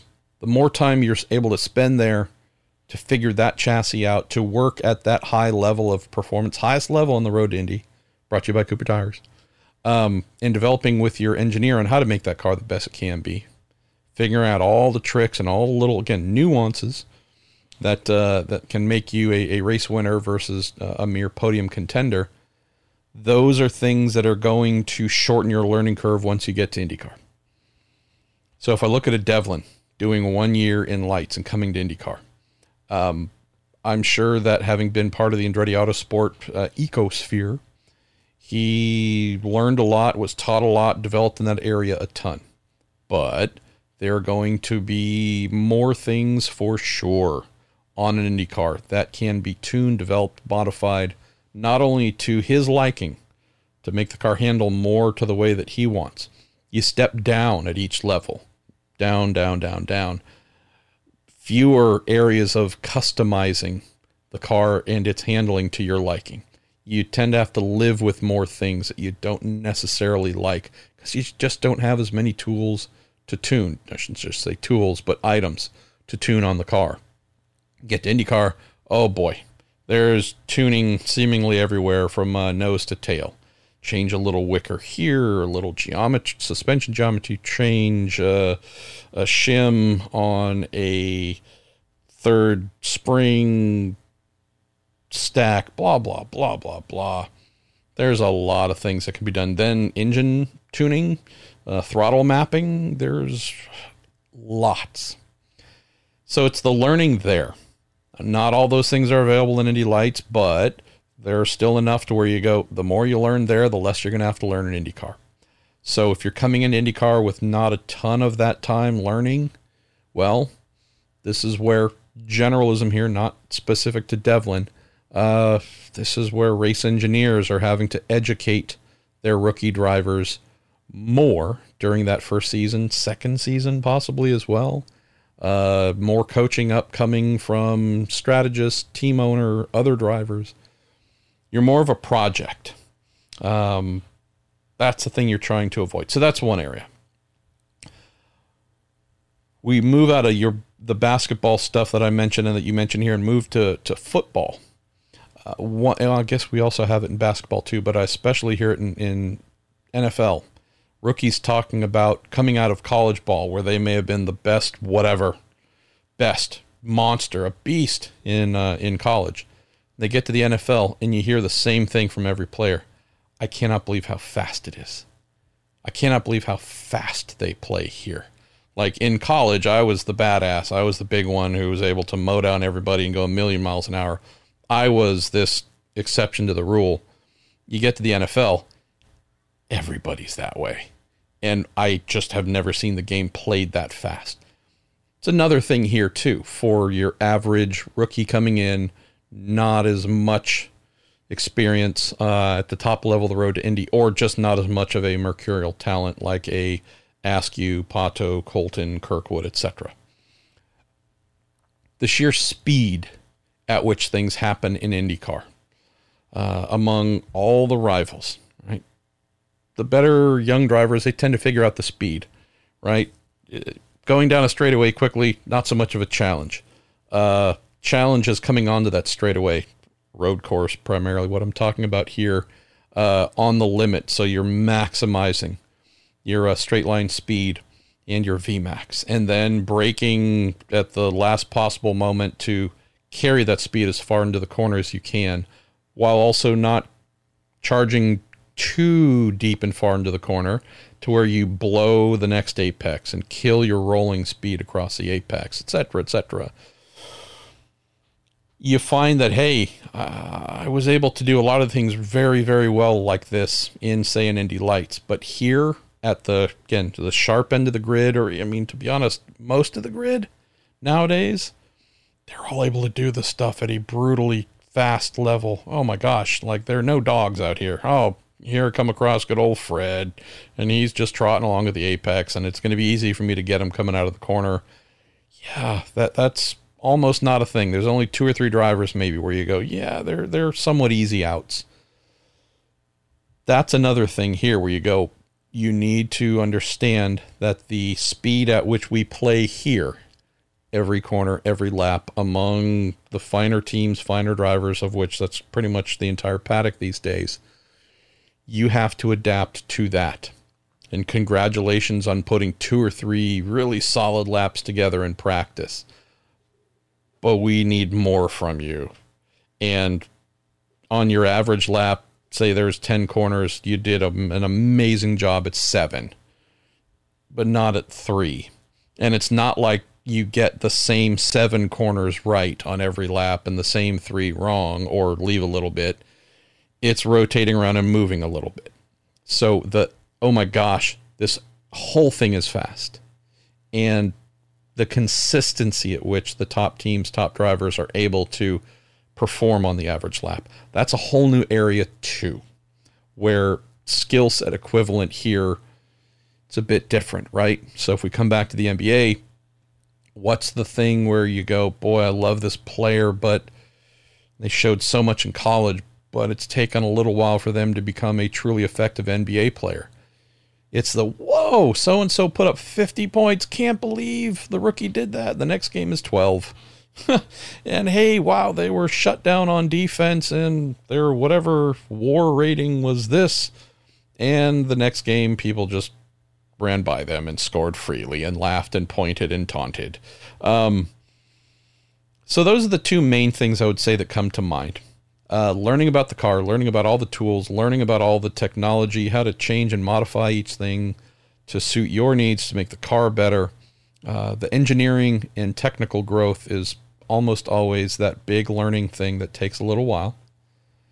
Uh, and then the adapting to the okay, cool, man. You got half the corners. you're doing great there, and you're charging. You're being a beast. But let's hey, how do we how do we get all of them to be good, if not great? And how do we get that consistency built in? Um, the the winning the race is the thing that happens for those who are able to achieve that at the highest level. 85 lap race, 10 corners uh, 850 opportunities for perfection. The highest achievers, I'm just making up numbers here, you know, they're in the where we nailed 750 to 800 of those corners. Again, the entry, the apex, the exit, the braking, the turning, the you name it. It's the younger ones where you go again i'm just making up numbers. Hey you got 600 of those 850 or yeah you might have even gotten close to 700 but boy even though that's pretty close to getting them all you find the other ones are like 750 800 and that's a huge difference uh, on the stopwatch so there you go um, all right rattle through a few more then we're going to say goodbye uh, Raymond Wong says, I listened to a podcast interview of Tyce Carlson. He mentioned his Indy fan force entry Jean Alesi and his take on how the engineers were too arrogant and refused any help from those who had knowledge of building Indy engines. Is there more to the truth of it? Also, what is your opinion? Uh, what is your opinion? Favorite story of arrogance in racing uh, where it blew up in their faces in the end? Wow, all right. This one would take me a while to, uh, to run through that story um, Raymond. So we'll wait just a little bit on that one, the latter. Um, we're talking about engineers and then also engines. So uh, I'm a little bit confused because we're talking a team entry, a driver entry. I'm not sure which engineers, Raymond, and engines. Um, there was no lack of skill within engine developments, the, the Judd family. John Judd Jr. and John Judd Sr., in knowing how to build high quality, high everything motor racing engines. This 2012 Indy 500 entry with Jean Alesi was slapped together. Um, the uh, late engineer Tim Wardrop was assigned to that. Tim certainly was not a person to have others tell him how to do his job. And I would say I it doesn't really matter um, who else built engines in Indianapolis uh, and won Indy 500s or otherwise. Uh, none of them were going to help the Judds in any way because the amount of money committed by Lotus to the program was so shockingly low and there were so few engines that existed. Um, this was a Indy Lights program uh, masquerading as an IndyCar program. The Judds did as they were asked, did the best with what they were given. They just were given pennies on the dollar. So uh, their their history tells us, whether it's Formula One or back in the CART IndyCar Series era, presented with a decent budget, just decent, if not pretty darn solid. They know how to make very good motor racing engines. So it wasn't for a lack of knowledge uh, or capabilities by any stretch of the imagination. Uh, there was a ground up problem from day one. And so the motors had to be run in such a detuned and protected state because they had so few of them to use, not just the, I'm not talking this individual team across all Lotus teams, that there was such a massive compromise from the beginning because there was no budget. There was nobody at any other engine building house that was going to solve the problem unless they wanted to chuck in millions of dollars so the Judds could start from scratch, uh, build more motors, build better motors, and be more aggressive. So uh, that's the only thing that I know here uh, in terms of being uh, something that someone else could come in and magically fix. Um, let's go to our pal Kurt Pose. How you doing, Kurt? A uh, SCCA corner worker and volunteer. Uh, mad respect to you, Kurt. This is in the trend of Scotty McLaughlin, Jimmie Johnson, and now Ernie Francis Jr. What drivers without much experience in single seaters do you think could join IndyCar? Um, join the ladder system possibly and have some success? Or who'd you just love to see give it a go? Simple answer here forget the road to Indy. Get Ricky Taylor in an IndyCar now. Uh, that kid is brutally good. Not an oval guy, right?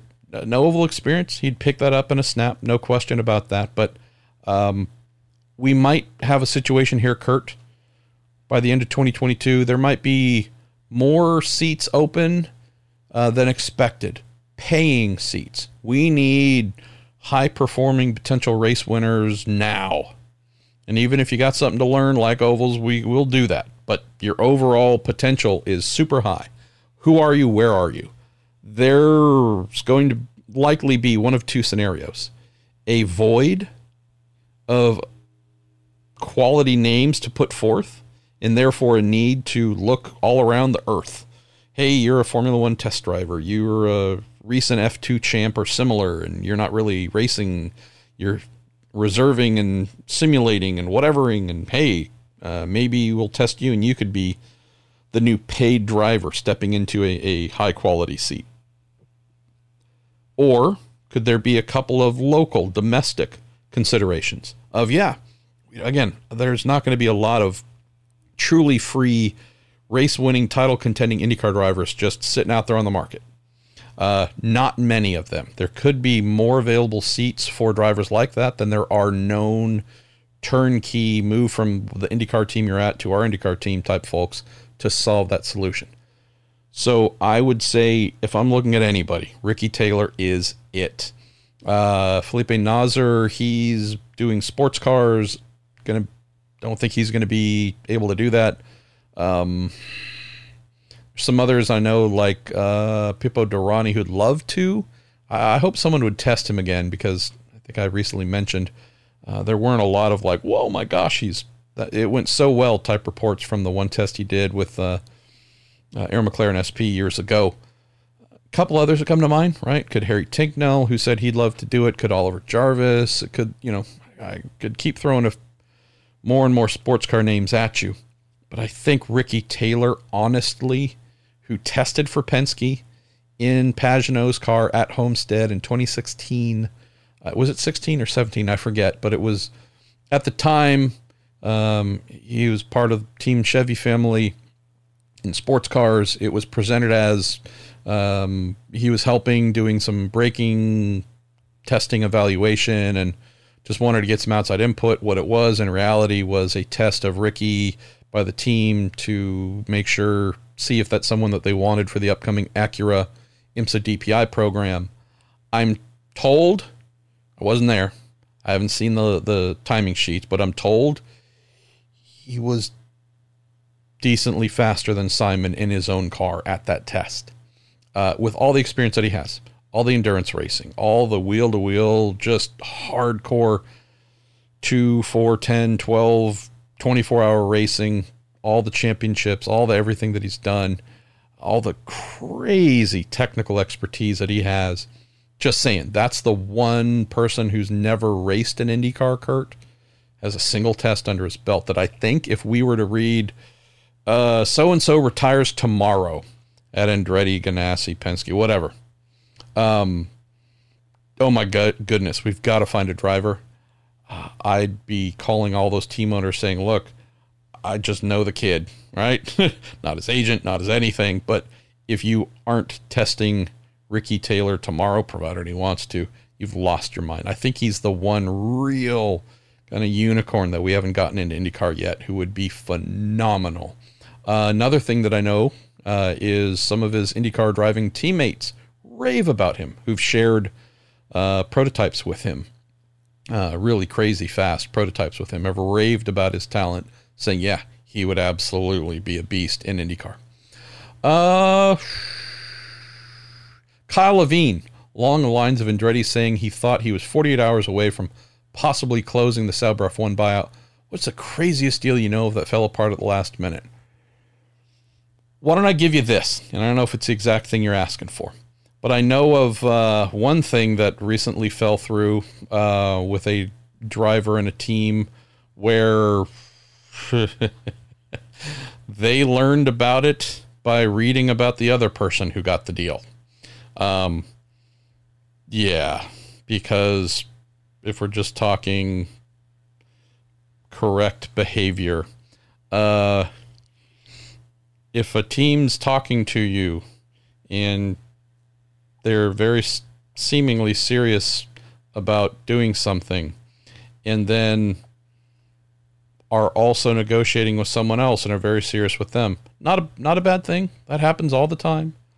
But failing to cover things off um, with the one that didn't get the deal and them learning that indeed uh, they've been wasting their time for the past little while because you decided on the other person a while ago and uh, couldn't even tell the person that didn't get the deal. Like, obviously, not mentioning names and teams right now because there's no real need for it. But those are all, again, when folks say, ah, there's not enough drama in IndyCar for a drive to survive, I'm like, what are you talking about? Like, I hear about this stuff, I don't want to say every day, Kyle, but like a couple times a week where you go, oh, that wasn't, oh, that was kind of dickish. So, yeah, I mean, I half hour before I started recording was having a text exchange with someone in the paddock who was telling me about what happened to them in this exact regard. Uh, let's see, where are we going here to close? Um, Jamie Rowe. I was wondering if there's any news or rumors percolating about Vasser Sullivan and their 2022 plans. Staying with Dale Coyne Racing. Uh, is that it? New partnership out of IndyCar? They seem like a perfect fit for Toyota if Toyota comes into the series. Also, because Jamie is a very kind and thoughtful man, says best you, your wife, and the cats. Um, not yet. Um, I'm asking, and as soon as I have enough confirmation, uh, I will absolutely be writing about it, Jamie. Uh, the thing you mentioned about Vasser Sullivan, which is Lexus's partner team in IMSA, uh, obviously being a perfect fit for Toyota, which owns Lexus. I mean, that's the that's the obvious route I would say if Toyota were to come in for Vasser Sullivan to become a full time IndyCar team. Would I think, and again, this is like hypothetical upon hypothetical, so please don't read anything into this as being like I'm, I'm, revealing top secret stuff I actually know. I don't. Um, but would a Vasser Sullivan be a Toyota anchor team? I can't see how Toyota would do that. If they were to uh, do all of this in IndyCar, I would think Vasser Sullivan would be a the logical uh, expansion team for them, uh, the new one in IndyCar. But I would say they would certainly be looking to land one or two teams, three teams. I don't know what the number would be, but they would certainly be looking to land one or two bigger teams. Uh, certainly a team they felt could fight for the championship. uh, at least one that, if not kind of big three, big four status, would be not too far off of that. And then a, a good kind of growth and expansion program with someone like Vasser Sullivan, uh, maybe one other team as well. Um, mentioned this in uh, this week's mailbag, uh, Jamie, that yeah, that's going to be the part that's interesting. I mean, we look, we know Honda is incredibly fond of Andretti Autosport and Chip Ganassi Racing. We know that both of those teams have switched allegiances. Uh, Ganassi started out in 2012 as a Honda team, switched to Chevy, uh, came back. Inverse happened with Michael Andretti. Started out as a Chevy team, um, then moved to Honda. There have certainly been, I don't know, threats. I would say threats, but like, hey, our contract's coming up, and boy, Chevy sure seems interested. Sweeten the pot a little bit, back with Honda, you name it. Would those be two teams Honda certainly fought to keep? I would say without a doubt. Uh, will Chip and or Michael always do what is in their best interest to grow the team, secure the team, become more competitive? Yeah, absolutely. Um, Chip obviously being a Honda, I'm sorry, a Toyota team in the past. Uh, that's certainly uh, something we shouldn't ignore. But would I look to a Team Penske to move? Of course not. Roger, co owner, co founder of Ilmor Engineering, the builder of uh, the uh, Team Chevy IndyCar engines. That ain't happening, even though Roger's what the world's biggest Toyota dealer or something like that. Um, but yeah, that ain't happening. And I know that they used to be a Toyota powered team, but um, nonetheless, they're they're all in with uh, Chevrolet. So where else do you look? You know, the Arrow McLaren SPs, the Rahal Letterman Lanigans. I know that Bobby Rahal uh, brought Honda into IndyCar, was there watching it. Uh, the the unfortunate early days, but also when things got good. I know that they own a lot of Honda dealerships. I believe they also own Toyota dealerships. Could RLL be a team to convert? Behind my list of, of considerations, right?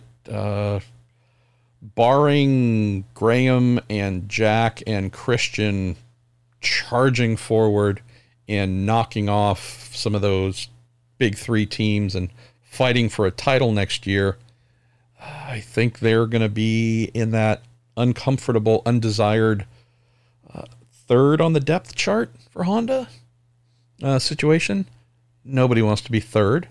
Um, Arrow McLaren SP, I would say they're what?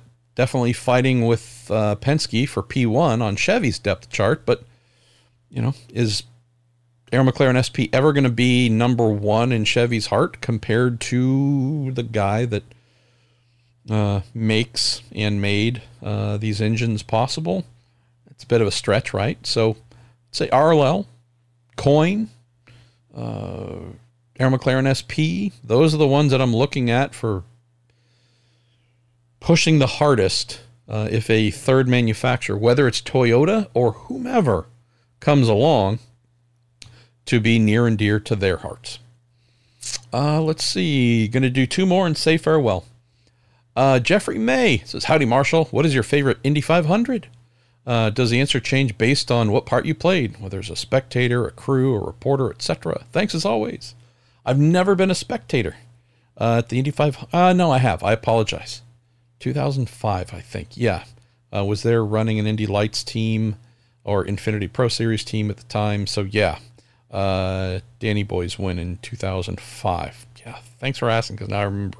Um, but yeah, other than that, never been there as a spectator. It's always been uh, either working with a team or as a reporter. Boy, I mean, I can think of plenty just watching at home on TV that I loved. But if we're talking hashtag me personally, real personal attachment, and that first one in 97, of course, was very, very special with Thomas Knapp Motorsports slash Genoa Racing. Um, dreamt of being there since I was a child, and so the realization of that dream was amazing. 98, though, is probably the one. Uh, with all the issues that we had that year, our big uh, scumbag sponsor pulling out uh, fake sponsor. Well, he was a real sponsor when the money was small, but a fake one when the money was real money was needed. Pulling out like genuinely the day we were loading in for the month of May in '98. Um, going through all that we went through there of being running on fumes and having to find money and uh, qualifying second and race didn't last long uh, broke a gear and had some other issues. But um, that one was just filled. It was the the full experience jeff.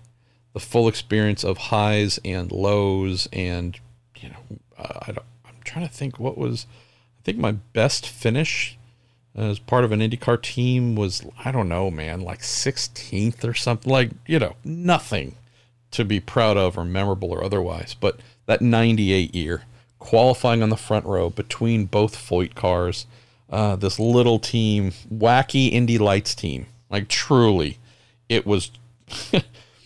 I think I recently scanned, or I will scan a photo that I took of uh, us. Uh, I think Charlotte '97 no, 98 IRL race, whatever year it was. Um, I had some little Instamatic camera and we just landed in Charlotte or whatever. And our crew was standing out on the island and I just lagged behind to just to take a photo of them because looking at it was so telling, Jeff. And so this is the same crew basically for a 97 98 and of course we had some extra folks come in you know to help with pit stops and, and over the wall crew but the the real call it full-time crew of like four of us? Right? Uh, the photo was um, gary pennison jr and senior. John ennick our crew chief. John's wife at the time shannon. And thomas knapp. That was us right? And the Pennisons weren't full time.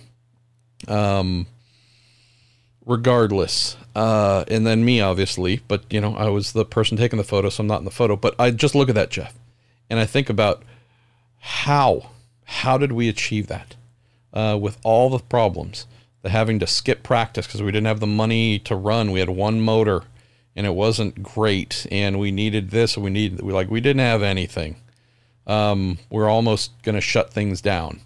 And how do we go from that level of despair to qualifying second? And then I look at the crew size, and there's so few of us. Just a magical year. So there you go. Last question, Jeff Egger.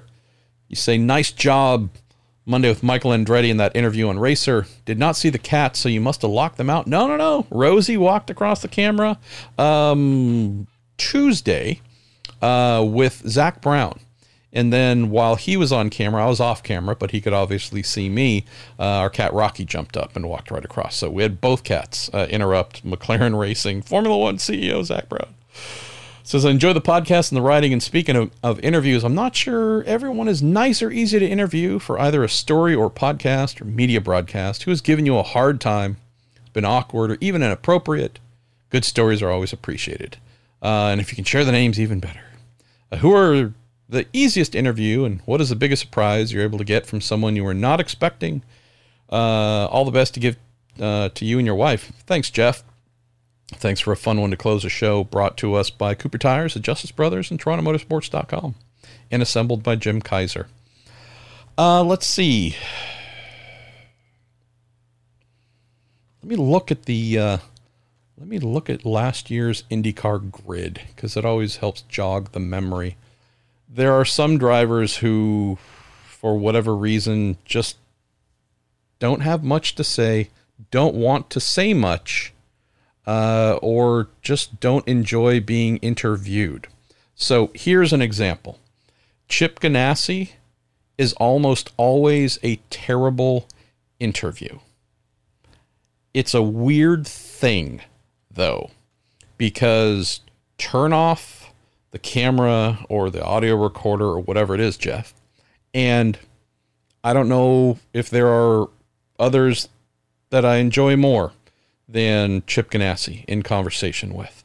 I mean, there there are plenty that I enjoy. I'm just saying, like, just between the two of us, and I don't necessarily mean it has to be private or off the record, but just two racers talking, talk with him all day. Guy tells amazing stories, so interesting, like fascinating guy. There's something with Chip that that red light, the proverbial lead red light goes on and a switch gets flipped and it is single sentence responses and getting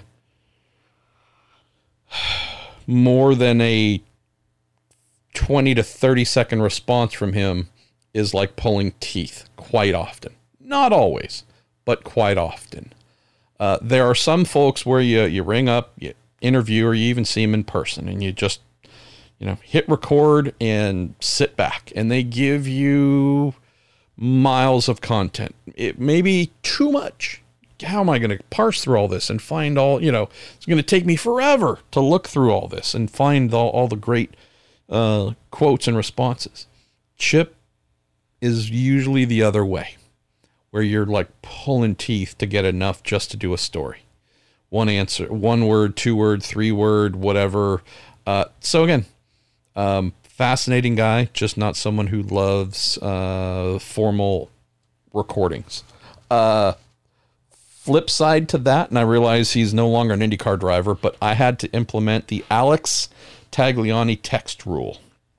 And that was when he was an active IndyCar driver. If I needed an answer to a question, uh, not a feature about Alex, but like, hey, I'm doing a story. You could use your input on this thing, and you know, just short, whatever. Um, I would text him because I could not possibly run the risk of calling him because I'm exaggerating a little bit, but there were genuinely times where you're like, brother, we've been on the phone for 90 minutes. I needed 300 words from you, right? I needed three minutes of an answer from you. And I love you. And we've gone everywhere. We've solved every problem. Every issue has been raised. It's set like so I had to text because I needed to keep that locked down a little bit. Um, let's see. The most if only there were not rules and laws that made it illegal to kill people. Interview that comes to mind over and over again is former F1 driver um very successful now sports car driver, uh, but guy who was in between the uh, kind of F1 top tier sports car transition doing GT stuff was Kamui Kobayashi.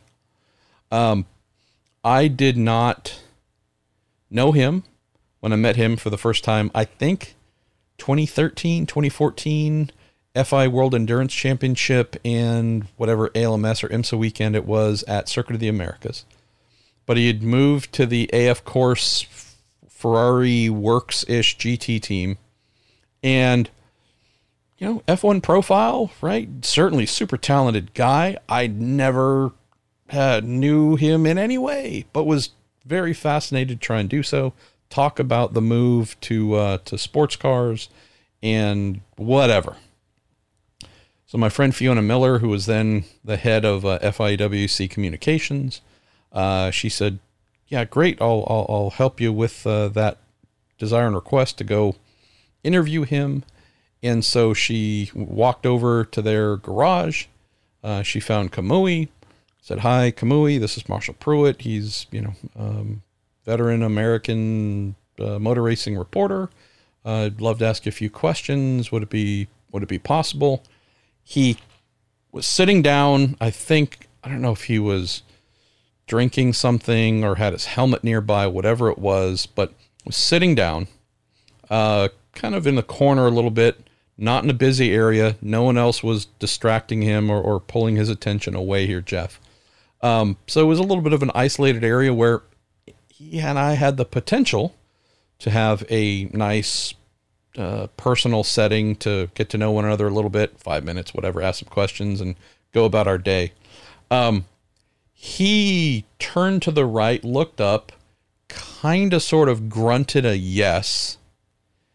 Uh, so I said, okay, great. Thanks. Thanks, Fiona. And she had other things to do, went back to do uh, her, her work and walked over. Um, I don't recall if there was a place for me to sit down. I don't think maybe there, whatever it was. Um, there wasn't a chance to be truly eye level with him. since he was sitting down. Uh, I guess I could have squatted, but that would have been weird. Um, I can tell you this if you don't want to be interviewed, say you don't want to be interviewed. Totally fine with it. Wasting my time by giving non answers, two or three word answers, or being generally hostile to any of the questions that I asked. And trust me, none of them were, you know, probing. It was just, hey, man, you're here. How's it working? What do you like? What do you want to do? Where do you want to go? Like, hey, man, new career opportunity. Let's talk about some of those themes among that uh, that change for you. And again, I don't know. Maybe he just got bad news from someone. Maybe he didn't like the cut of my jib. He looked up and just didn't like what he saw. I don't know. But he was a total and complete dick from the moment he looked up and said yes to the three minutes or so that it lasted because I got so much nothing out of him and kept getting more and more angry with each kind of dickish uh, non-answer or somewhat hostile response. Um, it's one of those things where he couldn't be bothered to really look at me while he was talking, looked away, seemed like he wanted to do everything but be in my presence, and yet instead of just saying that, um, wanted to be as disrespectful as he could. And all I wanted to do was punch him in the face until he fell asleep. Because I don't care what you do for a living or what I do for a living. This goes well beyond that. Uh, this is one person being highly disrespectful for no reason that I can think of um, to another uh, in a setting where you go, Hi, you do this every day, talk, driving and talking to people and whatever you have forever. Um, don't know what the malfunction was here. Also, I'll just mention to close, and maybe this is weird or dumb, but like if we're in like America, especially if we're in like Texas, like, dude, you're kind of, you know, you're our guest. Um, if I'm in your country, man, I sure as heck better be doing all I can to be as respectful to those that I'm there with. It just didn't sit right with me that the dude wanted to sit here uh, at Circuit of the Americas and act like uh, this guy was way too good, way too cool uh, to even be spoken to uh, by me. And I don't know if it was because I'm an American. I don't know what it was, but it, it in a short amount, in like three minutes, I'm like, F that guy. Like, truly, if I get the chance uh, and no one else is around, that guy's going to sleep. Fast forward to like 2019, was it? 2020? Uh, no, 2019, I think, when Fernando Alonso and Kobayashi were driving for Wayne Taylor at uh, Daytona for the first time. I think it was the first time. And had a quick interview with Fernando and Kamui was there and saw him. And I know that he didn't recognize me, didn't care. You know, we're talking six years ago, three minutes of his life. All I can tell you is that my approach to him to ask questions, and he didn't say a ton.